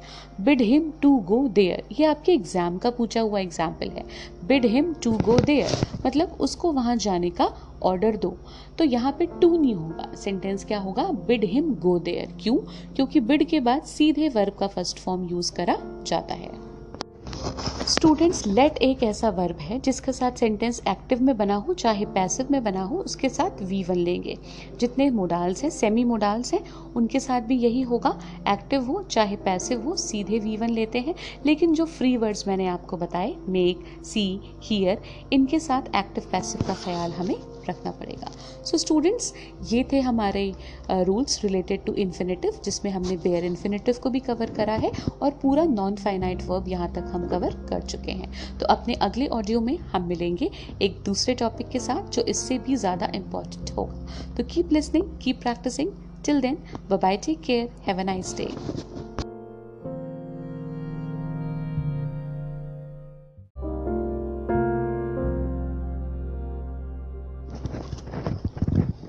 Hello, dear listeners. I, Vartika Srivastav, educator of English, welcomes you to the audio learning platform of खबरी ये हमारा सीक्वेंशियल ऑडियो है जिसमें हम वर्ब को पढ़ रहे हैं। इससे पहले की ऑडियोज़ में हमने finite verb helping verb positive verb perfect participle present participle participle और इक्टिव्स तक के टॉपिक्स को कवर करा है। अब इसी में आगे बढ़ते हुए नॉन फाइनाइट वर्ब का तीसरा और लास्ट टॉपिक है जेरेंट अब हम जेरेंट के बारे में समझने वाले हैं। स्टूडेंट्स जेरेंट क्या होता है? जेरेंट होता है एक तरह का नाउन आप यूँ समझें आईएनजी से ख़त्म होने वाले नाउन को हम जेरेंट बोलते हैं। I ING form of verb is called gerund ठीक? अभी तक हम तीन तरह की चीज़ें पढ़ चुके हैं। आईएनजी फॉर्म ऑफ़ वर्ब जो एक्शन के जारी रहने के बारे में बताता है। आईएनजी फॉर्म ऑफ़ वर्ब जो सेंटेंस में एडजेक्टिव की तरह काम करता है, जिसे प्रेजेंट पार्टिसिपल बोलते हैं। और अब तीसरा इंपॉर्टेंट चीज़ है आईएनजी फॉर्म ऑफ़ नाउन जो सेंटेंस में आईएनजी फॉर्म ऑफ़ वर्ब जो सेंटेंस में नाउन यानी कि सब्जेक्ट की तरह काम करता है। एग्ज़ाम्पल से समझेंगे। मैंने कहा the girl is swimming the girl is swimming. तो सेंटेंस का मतलब है कि लड़की तैर रही है, काम जारी है। तो यहाँ पे स्विमिंग कैसे यूज़ हुआ है? यहाँ पे स्विमिंग यूज़ हुआ है वर्ब की तरह, क्रिया का जारी रहना। सेकेंड सेंटेंस सन सुनिएगा। सेकेंड सेंटेंस कह रहा है कि swimming is good for health इस सेंटेंस का मतलब है कि तैराकी। क्या मतलब होगा यहाँ पे स्विमिंग का? यहाँ पे स्विमिंग का मतलब है कि तैराकी स्वास्थ्य के लिए अच्छी है। अब इस सेकेंड सेंटेंस पे अगर हम ध्यान दें तो इस सेंटेंस में किसी भी action swimming is good for health तैराकी स्वास्थ्य के लिए अच्छी है। यहाँ पे तैरना नहीं, यहाँ पे स्विमिंग का मतलब है तैराकी। इस सेंटेंस में हमें किसी एक्शन के होने के बारे में पता नहीं चल रहा है। यहाँ पे हमें एक स्टेट पता चल रही है कि भाई कोई चीज़ है जो स्वास्थ्य के लिए अच्छी है। तो क्या कहा? कोई चीज़ है। तो हम तो जानते हैं कि संज्ञा चीज़ होती है थिंग होती है। तो यहाँ पे स्विमिंग क्या है? हैबिट है या कोई एक्सरसाइज है जो हमारी स्वास्थ्य के लिए अच्छी है। तो यहाँ पे आई से ख़त्म होने वाला स्विमिंग वर्ड सेंटेंस में जेरेंट का काम कर रहा है। नाउन का काम कर रहा है। और आईएनजी से ख़त्म होने वाले नाउन को हम चेरेट बोलते हैं। अब दोनों सेंटेंसेस में हम एक डिफरेंस और देख सकते हैं। जब इसके बाद आई आता है और किसी क्रिया के होने के बारे में पता चलता है तो उसको बोलते हैं क्या? क्रिया वर्ब एक्शन बोलते हैं। लेकिन अगर आईएनजी के बाद वर्ब आता है तो 100 परसेंट वो सेंटेंस में सब्जेक्ट का काम कर रहा है। सेंटेंस नंबर टू में कह रहा है स्विमिंग इज़ राइट? right? तो ये जेरेंड है। नाउन सेंटेंस नंबर वन में कह रहा है इज़ स्विमिंग तो ये क्या है? वर्ब है। एक सेंटेंस और देखते हैं। Where is my swimming costume अब यहाँ पे भी स्विमिंग आया है। सेंटेंस का मतलब है कि भाई मेरे तैराकी वाली कॉस्ट्यूम क्या है? या वो कॉस्ट्यूम जो मैं स्विमिंग के टाइम पहनती हूँ, वो कॉस्ट्यूम कहाँ, क्या, कहाँ पे है? तो यहाँ पे जो स्विमिंग वर्ड आया है, ये कॉस्ट्यूम के पहले आया है। कॉस्ट्यूम क्या है? कॉस्ट्यूम नाउन है। और किस तरह का कॉस्ट्यूम स्विमिंग कॉस्ट्यूम तो स्विमिंग यहाँ पे प्रेजेंट पार्टिसिपल की तरह आया है। तो तीन सेंटेंसेस में स्विमिंग वर्ड का यूज़ हुआ है। और मैंने आपको समझा दिया कि कौन से सेंटेंस में स्विमिंग वर्ड किस तरह से आया है। तो ये तो हो गया जेरेन। स्टूडेंट्स अब जेरेन से रिलेटेड एरर आपके एग्ज़ाम में कैसे आते हैं? देखो भाई इंपॉर्टेंट सा टॉपिक है, इसलिए समझना बहुत ज़्यादा ज़रूरी है। ठीक? चलो, देखते क्या है, क्या करना है। पॉइंट नंबर वन है इंपॉर्टेंट रूल्स ऑफ़ जेरेंट अब जेरेंट से रिलेटेड रूल्स हैं, आप चाहें तो कंसेप्ट से समझ लें और आप चाहें तो रूल से समझें, आपकी मर्ज़ी। देखो भाई, पहली सिंपल सी चीज़ है कि सेंटेंस में अगर कहीं प्रपोजिशन आता है तो प्रपोजिशन के बाद हम हमेशा जेरेंट का यूज़ करते हैं। क्यों करते हैं? इसका लॉजिक समझा दें कि भाई प्रपोजिशन ने एक डिमांड रखी है ग्रामर से। प्रपोजिशन ने कहा है कि अगर हम सेंटेंस में आ रहे हैं तो हमें एक ही चीज़ चाहिए और वो है नाउन या तो मेरे दोनों तरफ़ बोथ द साइड्स नाउन होना चाहिए और अगर दोनों साइड्स नाउन नहीं हो सकता तो हंड्रेड परसेंट किसी एक साइड तो नाउन को होना ही चाहिए। अगर प्रपोजिशन के बोथ द साइड्स नाउन है तो कोई प्रॉब्लम नहीं है। लेकिन अगर प्रपोजिशन के किसी भी साइड नाउन नहीं है तो हम अपनी तरफ़ से नाउन को ऐड करेंगे नाउन बनाएँगे और सेंटेंस में चेंज कहाँ पे करेंगे? प्रपोजिशन के बाद में करेंगे। क्यों? क्योंकि सेंटेंस का फ्लो बिगड़ जाएगा अगर आप प्रपोजिशन के पहले के वर्ड को डिस्टर्ब करें तो हमें क्या समझाया? सेंटेंस में प्रपोजिशन हो फिक्स प्रपोजिशन हो या कुछ भी हो तो उसमें क्या करना है? हमें उसमें आने वाले, उसके बाद आने वाले वर्ड को नाउन में तब्दील करना है। अगर वो ऑलरेडी नाउन दिया है तो कोई दिक्कत की बात नहीं है। और अगर वो कोई दूसरा पार्ट ऑफ़ स्पीच है तो हमें उसको नाउन में बदलना होगा। आपको अमूमन तौर पे एरर के क्वेश्चन में वर्ब दिया होगा। तो वर्ब को नाउन में बदलने के लिए हम आईएनजी को आईएनजी लगा देते हैं। लेकिन एक एग्ज़ाम्पल चलिए एग्ज़ाम्पल से बात करते हैं। मैंने आपसे कहा can you smoke without open your mouth sentence है can you smoke without open your mouth sentence में एरर क्या है? आप बखूबी जान गए। सेंटेंस में एरर है कि ओपन की जगह ओपनिंग होगा। क्यों? क्योंकि आपको सेंटेंस का मतलब समझ में आ गया कि क्या भाई बिना मुँह खोले आप स्मोक कर सकते हैं। ये सर सेंटेंस है, मैं जवाब नहीं पूछ रही। ठीक है? तो भाई सेंटेंस क्या डिमांड कर रहा है? स्मोकिंग डिमांड कर रहा है स्मोक की जगह। ये तो आपने लॉजिक से समझ लिया और आपका लॉजिक एकदम सही भी है कंसेप्ट भी सही है। अब इसके पीछे का रीज़न क्या है, ये समझिए। सेंटेंस है can you smoke without without क्या है? विदाउट है प्रपोजिशन तो प्रपोजिशन को नाउन चाहिए। ये बात एकदम जहन में बैठा लें कि प्रपोजिशन को नाउन चाहिए। अब प्रपोजिशन के पहले लिखा है कैन यू स्नीज स्नीज क्या है? स्नीज वर्ब है। ये वर्ब हम डिस्टर्ब नहीं करेंगे। क्यों? क्योंकि इससे पहले आया है कैन और कैन एक मॉडुलर वर्ब है। मॉडुलर वर्ब के साथ वर्ब का फ़र्स्ट फॉर्म आता है। तो ये जो स्नीज है, ये तो कैन के साथ है कैन का साथ ही है। तो हमें क्या करना है? प्रपोजिशन को नाउन भी देना है तो हम आगे बढ़ेंगे। प्रपोजिशन के बाद लिखा हुआ है विद सॉरी प्रपोजिशन के बाद लिखा है ओपन तो इस ओपन में आईएनजी लगाएँगे, उसको ओपनिंग बनाएँगे और हमारा सेंटेंस एरर फ्री हो जाएगा। सेंटेंस बन जाएगा can you smoke without opening your mouth right can you smoke without opening your mouth तो अब ओपन की जगह ओपनिंग करा। क्यों? क्योंकि विदाउट एक प्रपोजिशन है और प्रपोजिशन के बाद हमेशा जेरेंड आते हैं। या तो जेरेंड आएँगे या नाउन आएँगे, ये दोनों में से कोई एक आ सकते हैं। ठीक है? चलो, आगे बढ़ते हैं। नेक्स्ट एग्ज़ाम्पल देखते हैं। नेक्स्ट एग्ज़ाम्पल कह रहा है you should give up smoke अब भाई, इसका क्या मतलब हुआ? You should give up smoke give up एक फिक्स प्रपोजिशन है। फिक्स प्रपोजिशन कह लो, चाहे प्रपोजिशन कह लो। चलो, बता देते हैं फिक्स प्रपोजिशन क्या है? कुछ ऐसे वर्ब हैं जिनके बाद वही सर्टन प्रपोजिशन आता है, उसे फिक्स प्रपोजिशन कहते हैं। जैसे लिसन के बाद टू आता है। लाफ के बाद एट आता है। उसी तरह से गिव अप एक फिक्स प्रपोजिशन है, जिसका मतलब है छोड़ देना या त्याग देना। तो सेंटेंस हमसे कहना चाह रहा है शुड लगा है मतलब चाहिए का मीनिंग दे रहा है। तो सेंटेंस हमसे कहना चाहता है कि तुम्हें स्मोकिंग छोड़ देनी चाहिए, तुम्हें धूम छोड़ देना चाहिए। सेंटेंस क्या कह रहा है? सेंटेंस कह रहा है you should give up smoke जो कि क्या है? लॉजिकली करेक्ट नहीं है। तो हमें क्या करना है भाई? अब प्रपोजिशन मिल गया। तो प्रपोजिशन के बाद नाउन चाहिए। स्मोक क्या है? स्मोक है वर्ब तो वर्ब को नाउन बनाने के लिए क्या कर देंगे? इसमें आई लगा देंगे। तो सेंटेंस बन जाएगा you should give up smoking ना कि you should give up smoke okay तो इस तरह से हम समझेंगे कि हमें क्या चेंजेस करने हैं सेंटेंस में, कि प्रपोजिशन को उसका नाउन मिल जाए। राइट चलो, अब आगे बातें हैं। पॉइंट नंबर टू पे कुछ फ्रेजेस होते हैं स्टूडेंट्स फ्रिक्स प्रपोजिशन कह लीजिए प्रपोजिशनल फ्रेजेस कह लीजिए, जो मर्ज़ी आए कह लीजिए, बस प्रपोजिशन का ही पूरा कंसेप्ट होता है। उनको अपने बाद हमेशा नाउन चाहिए, ठीक है? ये फिक्स प्रपोजिशन या ये कुछ डिफरेंट कैटेगरी के फ्रेजेस क्यों हैं, ये मैं आपको बताऊँ। इनमें से मैक्सिमम के बाद टी ओ टू आता है। जैसे looking forward to accustom to with a view to addicted to devoted to ये सारे क्या हैं? ये सारे हमारे जेर ये क्या है? फिक्स प्रपोजिशंस हैं। तो इन सब के बाद आपने क्या देखा? Prone to taken to given to इन सब के लास्ट में टी ओ टू आ रहा है। और इनको चाहिए होता है जेरेंट और जेरेंट ख़त्म होते हैं आई एन जी से। इसको रूल किसी की तरह समझना थोड़ा सा लाजमी इसलिए है क्योंकि अभी हमने इन्फिनेटिव पढ़ा है। और इन्फिनेटिव क्या होता है? इन्फिनेटिव होता है टू के बाद वर्ब का फ़र्स्ट फॉर्म जो कि हमें अभी तक अच्छे से रट गया है। अब हमने यहाँ पे आपको ऐसे फ्रिक्स प्रपोजिशंस बताए हैं, जिनके लास्ट में टी ओ टू आ रहा है। तो इनके बाद वी वन ना आ करके वर्ब का आई एन जी फॉर्म आएगा। इसलिए हमें इनका ख़ास ख्याल रखना पड़ेगा। क्या होगा? Looking forward to accustom to with a view to इनके बाद, ठीक? इसके अलावा भी कुछ है, जैसे कि abstain from bent on desirous of इस तरह से। तो ये जितने भी हैं, इनके बाद जेरेंड आता है। उदाहरण के तौर पे देखते हैं। पहला एग्ज़ाम्पल समझिएगा।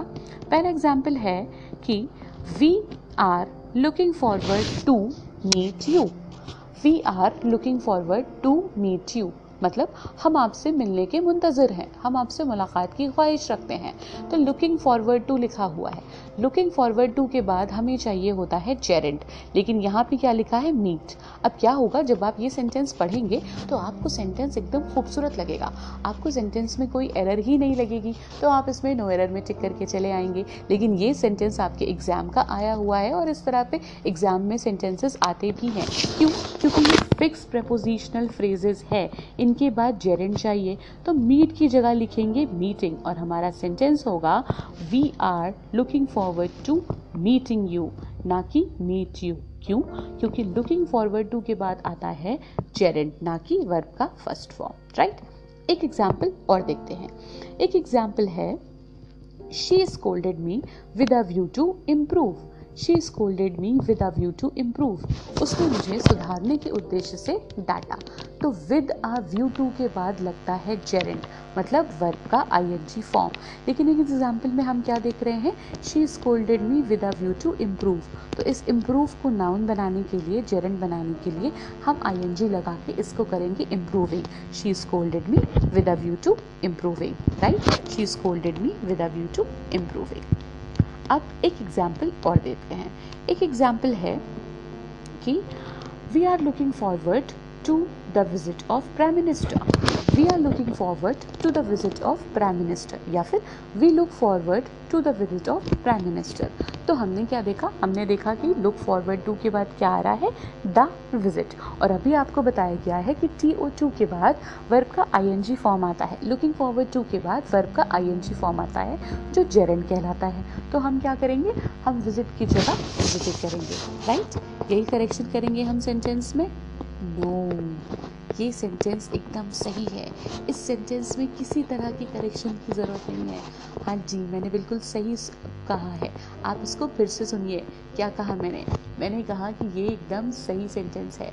We look forward to the visit of P M भाई, मैंने कई मरतबा आपसे कहा है कि ये फिक्स प्रपोजिशंस अपने बाद नाउन की डिमांड करते हैं।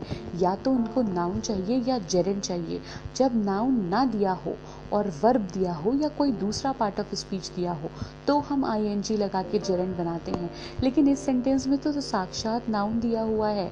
Looking forward to the visit article the आया है। और द कहाँ पे यूज़ होता है? द यूज़ होता है हमेशा नाउन या एडजेक्टिव के पहले। तो विज़िट यहाँ पे कोई वर्ब नहीं है। विज़िट यहाँ पे नाउन है। सेंटेंस का मतलब है हमें प्रधानमंत्री के आगमन की प्रतीक्षा है। और आगमन क्या है? आगमन संज्ञा होता है। नाउन होता है। तो आर्टिकल द क्लियर इंडिकेशन दे रहा है। भाई आर्टिकल द किसी वर्ब के पहले तो आता नहीं है। आर्टिकल द क्लियर इंडिकेशन दे रहा है कि ये क्या है, ये नाउन है। इस वजह से विजिटिंग को बिल्कुल भी टच नहीं करेंगे। सेंटेंस एकदम सही है। We look forward to the visit of P F क्योंकि यहाँ पे लुक फॉरवर्ड टू के बाद ऑलरेडी नाउन दिया है। तो इस तरह की बारीकियों का हमें ध्यान देना है, कहाँ पे ऑलरेडी नाउन है और कहाँ पे नाउन की ज़रूरत है। तो ये दो रूल्स हमने कवर करे हैं, जहाँ पे एक ही बात बताई गई है फिक्स प्रपोजिशन प्रपोजिशन और प्रपोजिशनल फ्रेजेस राइट अब आगे बढ़ते हैं। अब हमारे पास कुछ सेट ऑफ़ वर्ड्स हैं। वो सेट ऑफ़ वर्ड्स कैसे हैं? वो सेट ऑफ़ वर्ड्स कुछ इस तरह से हैं। वर्ड्स हैं avoid hinder prevent prohibit worth mind detest enjoy dislike ठीक है? जिसमें से most important words avoid hinder prevent prohibit आप अगर ध्यान दें तो इन सब का एक ही जैसा मतलब है मना करना. अवॉइड किसी को नज़रअंदाज करना हिंडर किसी के काम में बाधा डालना प्रिवेंट मतलब किसी को रोकना प्रोहिबिट मतलब किसी को रोकना, ठीक? तो ये कुछ नेगेटिव मीनिंग कन्वे कर रहे हैं. ऐसे बहुत सारे वर्ड्स हैं, जिनके बाद जेरेंड यूज़ करे जाते हैं. जिनके बाद नाउन की ज़रूरत है जेरेंड की ज़रूरत है. इनमें दो वर्ड और हैं, एक वर्थ और एक माइंड वर्थ का मतलब होता है लायक। जैसे मैं आपसे कहूँ कि भाई ये गाना सुनने के लायक है तो मैं क्या कहूँगी? मैं कहूँगी this song is worth listening to क्या बोलूँगी? वर्थ लिसनिंग टू तो वर्थ के बाद क्या बोला? लिसनिंग बोला आई लगाया, ना कि वर्ब का फ़र्स्ट फॉर्म लगाया। राइट चलो, अब एक एग्ज़ाम्पल और देखते हैं। भाई मैंने एक वर्ड का ज़िक्र किया mind M I N T mind mind का मतलब क्या होता है? जल्दी से बताइए माइंड का क्या मतलब होता है? जब मैंने पूछा, माइंड का मतलब? तो आपके माइंड में आया, बुरा मत मानो। हंड्रेड परसेंट मुझे पता है। आप मुझे यही जवाब देते अगर मेरे सामने होते कि, मैम, माइंड का मतलब बुरा ना मानो। जबकि आप जिसका मतलब बता रहे हो, वो तो है, डोंट माइंड। मैंने तो पूछा है माइंड का क्या मतलब होता है? तो भाई, माइंड का मतलब होता है ध्यान देना। अक्सर कहते हैं ना, माइंड योर ओन बिज़नेस। मतलब अपने काम से काम मतलब रखिए साहब। माइंड योर टंग अपनी ज़बान पे लगाम दीजिए। तो माइंड का मतलब होता है ध्यान देना, ठीक? तो माइंड के बाद भी हम हमेशा जेरन का यूज़ करते हैं। आईएनजी फॉर्म का यूज़ करेंगे राइट चलो, कैसे करेंगे? देखते हैं। सेंटेंस है avoid use cell phones while driving sentence का मतलब हिंदी में अगर आप निकालना सीख गए तो आप एरर्स को ढूंढ लेंगे। सेंटेंस कहना चाह रहा है कि ड्राइविंग करते दौरान ड्राइविंग करते दौरान सेल फ़ोन का प्रयोग मत करिए, ठीक है? तो प्रयोग मत करिए। अवॉइड वर्ड आया है। ख़ास याद रखिएगा, इस वर्ड के बाद जेरेंड आता है। ये वर्ड पे क्यों इतनी तवज्जो दे रही हूँ? क्योंकि इस वर्ड को एग्ज़ाम में पूछा जा चुका है। तो अवॉइड के बाद जेरेंड आता है। तो सेंटेंस होगा avoid using cell phone avoid के बाद जेरेंड यूज़ करते हुए सेंटेंस बनेगा avoid using cell phones while एक दूसरा एग्ज़ाम्पल देखते हैं। दूसरा एग्ज़ाम्पल है please don't mind me sit here please don't mind me sit here अब सेंटेंस में माइंड आया है और माइंड के बाद जेरेंड का यूज़ करते हैं। तो सेंटेंस में हम सिट की जगह क्या करेंगे? Sitting please don't mind me sitting here right ये करेक्शन हम सेंटेंस में करेंगे। लेकिन डियर स्टूडेंट्स मैं चाहती हूँ आप इस सेंटेंस को अपने जहन में रखें, क्योंकि इस सेंटेंस में एक गलती और है। लेकिन मैं चाहती हूँ कि वो गलती आप खुद पकड़ें। मैं आपको ना बताऊँ। क्यों? क्योंकि आगे जो मैं रूल डिस्कस करने जा रही हूँ, आगे जो मैं कुछ एग्जाम्पल्स के थ्रू आपको समझाने जा रही हूँ, इस सेंटेंस में क्या गलती है, वो सारे एग्जाम्पल्स समझ के आप अपने आप इसको सॉल्व कर लेंगे। तो अभी के लिए याद रखिएगा कि सेंटेंस करेक्ट करके मैंने बताया है। Please don't mind me sitting here क्यों?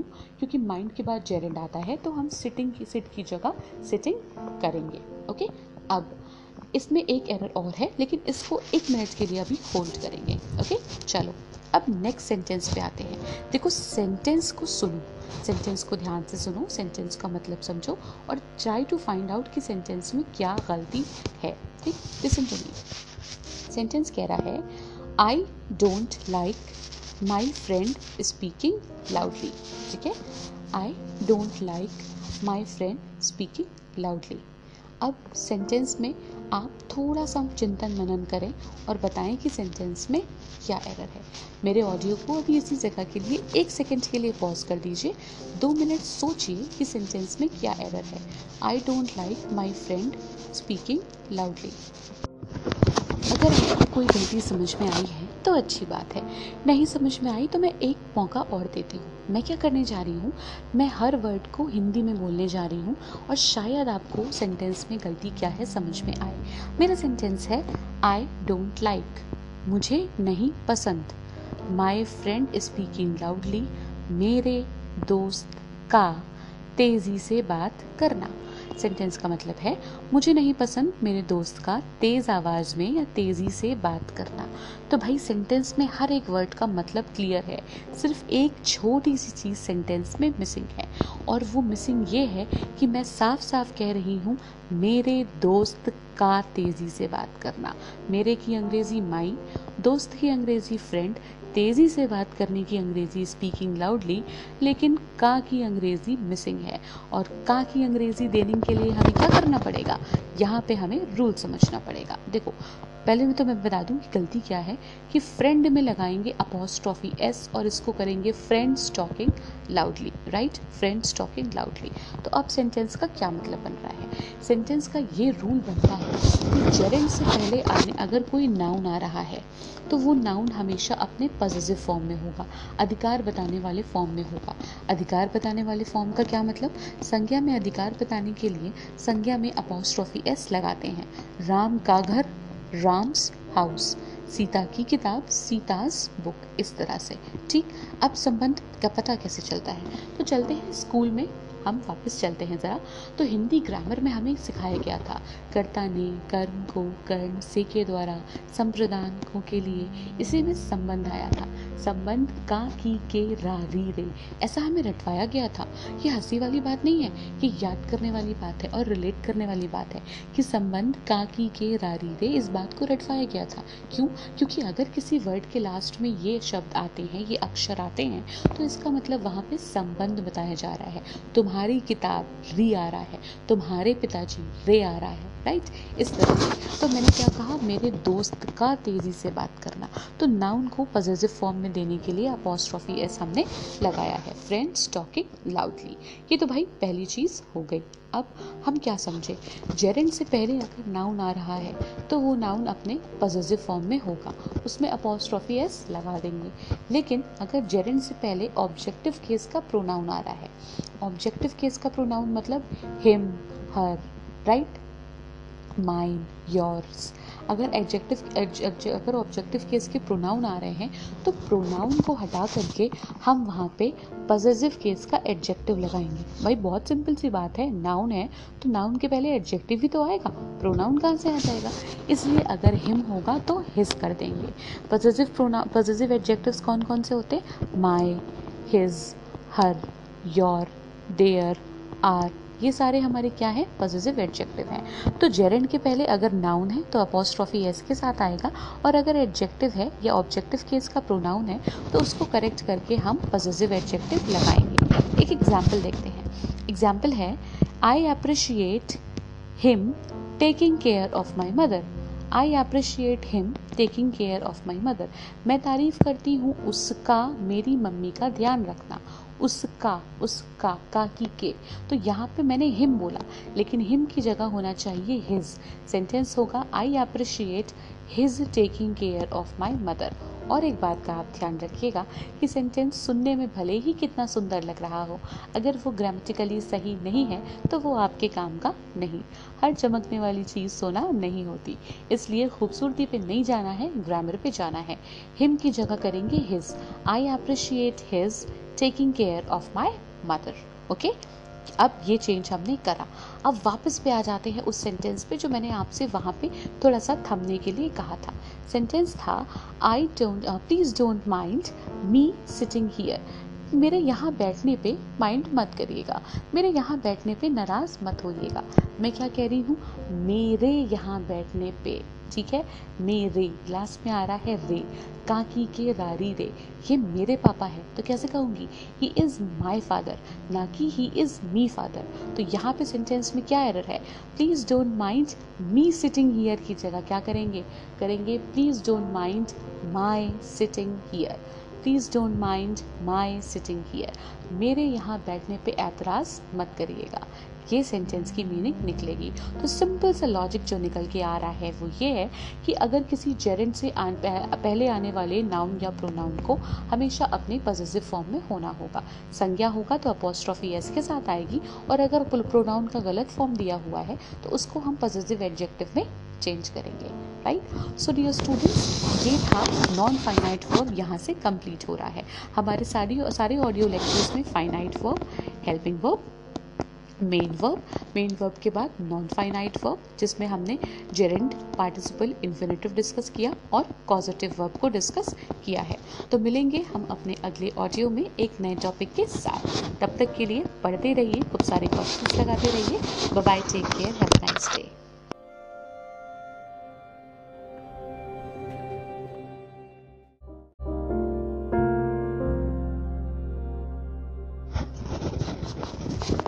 Hello, dear listeners. Welcome back to the audio learning platform of Khabri. I am Vartika Srivastav, your educator of English. Students, अब तक मैं ऐसी उम्मीद कर रही हूँ कि आपने वर्ब से रिलेटेड मेरे सारे ऑडियोज़ को ध्यान से सुना होगा और उससे काफ़ी नॉलेज को गेन करा होगा लेकिन हमारी नॉलेज तब तक अधूरी है जब तक हम उसे प्रैक्टिकली कहीं अप्लाई नहीं करते। सिर्फ़ थ्योरी थ्योरी पढ़ लेने से कुछ नहीं होगा जब तक हम क्वेश्चंस को सॉल्व नहीं करते। तो स्टूडेंट्स अब बारी है कुछ क्वेश्चंस को सॉल्व करने की। क्वेश्चंस को सॉल्व करने का तरीका क्या होगा? आप क्वेश्चंस को ध्यान से सुनेंगे।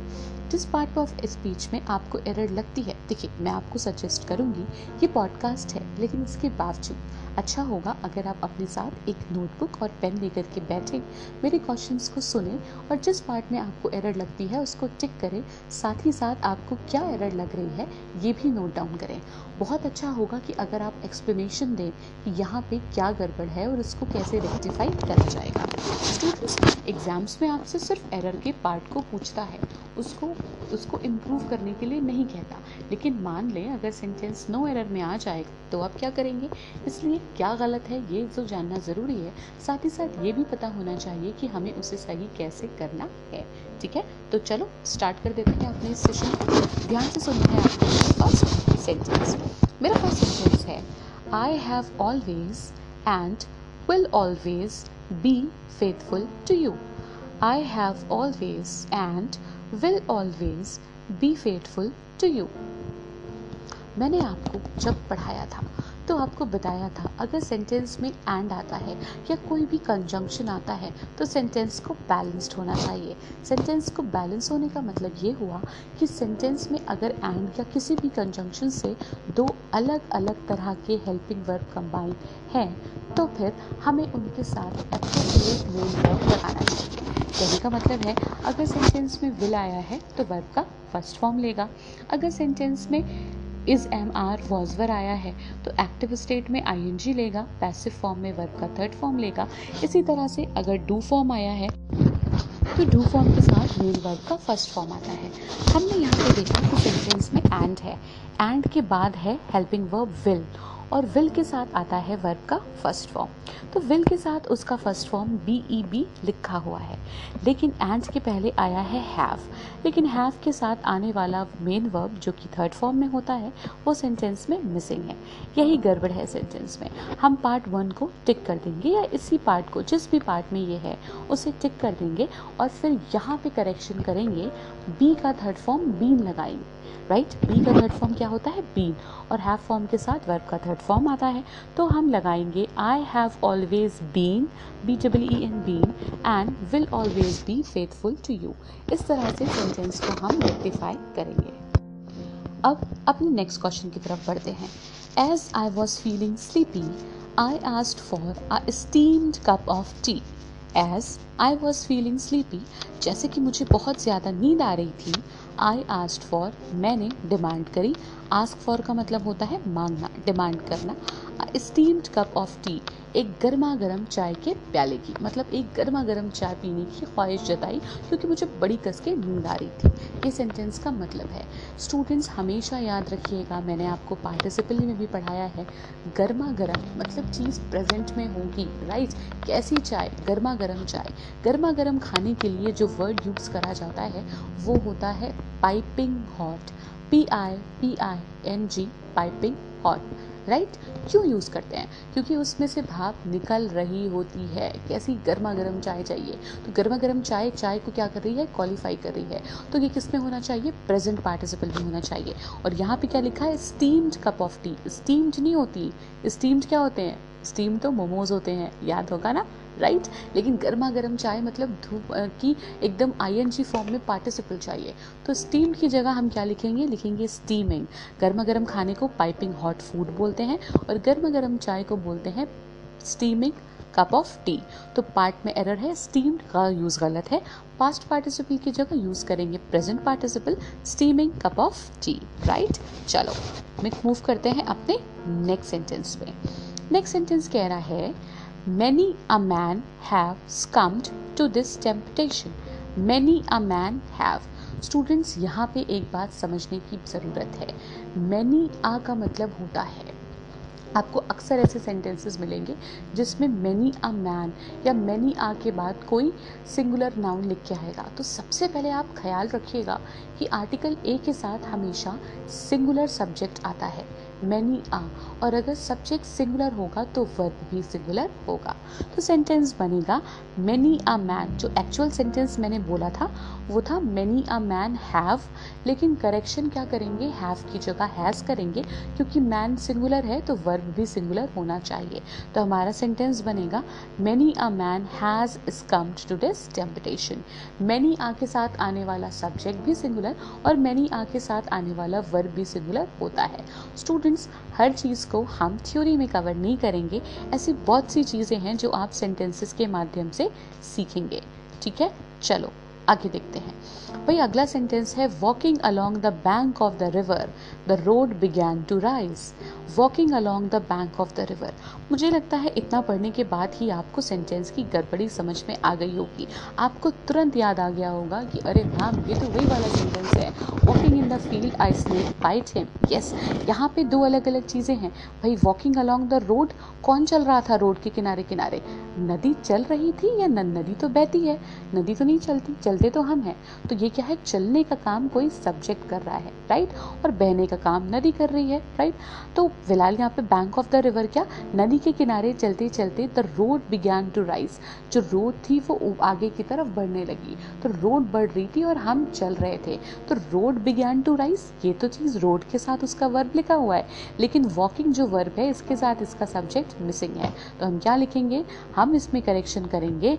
While he was walking along the bank of the river while I was while any one was while के बाद हमें सब्जेक्ट की रिक्वायरमेंट पड़ेगी। तो इस पार्ट में हम टिक कर देंगे राइट क्योंकि जिस तरह का वर्ब होगा वर्ब के साथ उसके सब्जेक्ट को हम हमेशा साथ में मेंशन करेंगे राइट चलो, आगे आ जाते हैं। अब ये तो एक बहुत ही बढ़िया सा सेंटेंस आने वाला है आपके सामने। After the teacher had told the boys how to pronounce how to pronounce the word all of them in one voice repeated the word again ध्यान से। After the teacher had told the boys how to pronounce the word all of them in one voice repeated the word again जब teacher ने बच्चों को बता दिया कि इस शब्द का उच्चारण कैसे करना है तो उन सभी बच्चों ने एक आवाज़ में दोबारा से दोहराया उस शब्द को। सेंटेंस के लास्ट हिस्से पे ध्यान देना है, दोबारा से दोहराया उस शब्द को।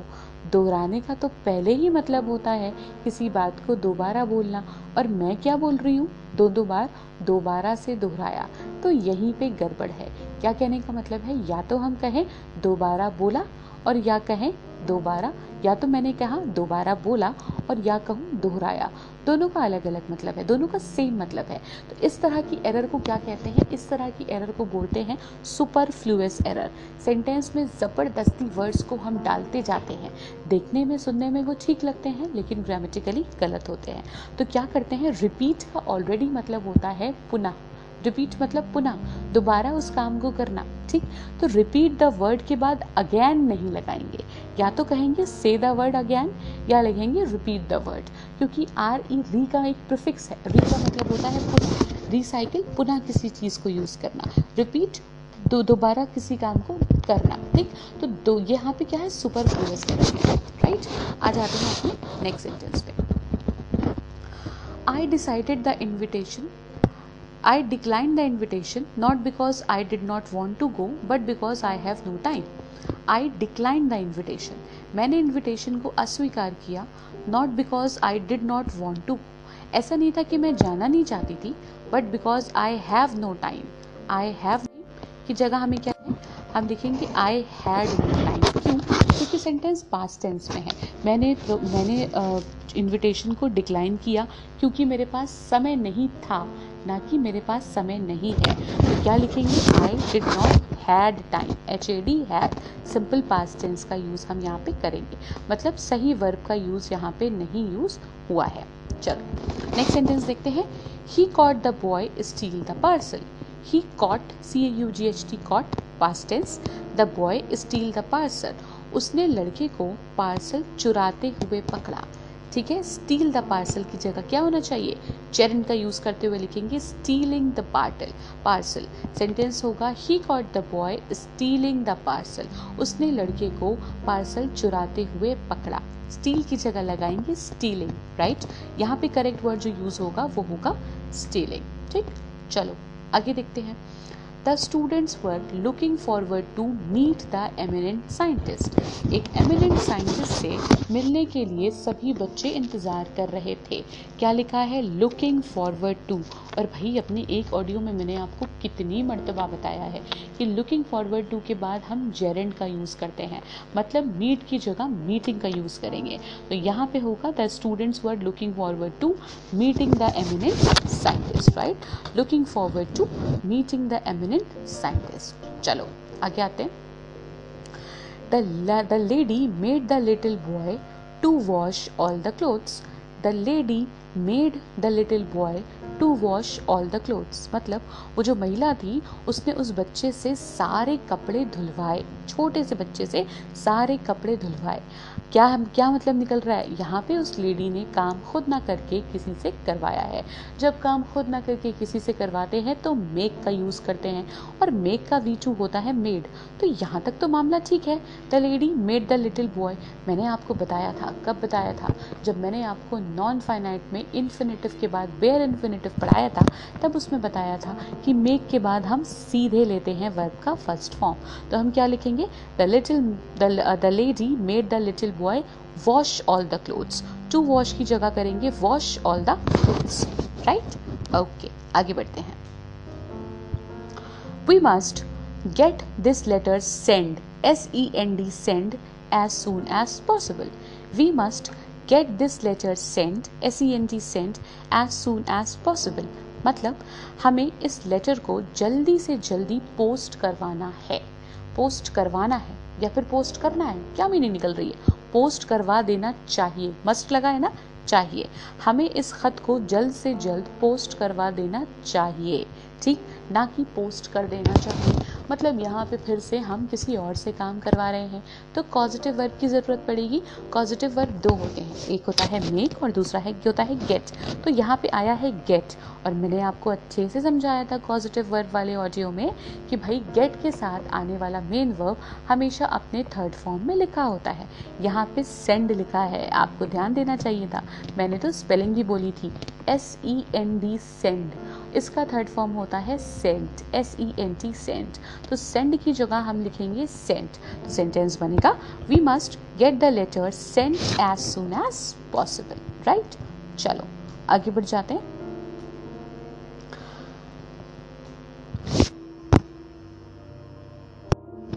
नेक्स्ट सेंटेंस है he lied on the grass for hours enjoying the breeze he lied L I E D lied on the grass for hours enjoying the breeze मतलब उसने घंटों तक, क्या करा?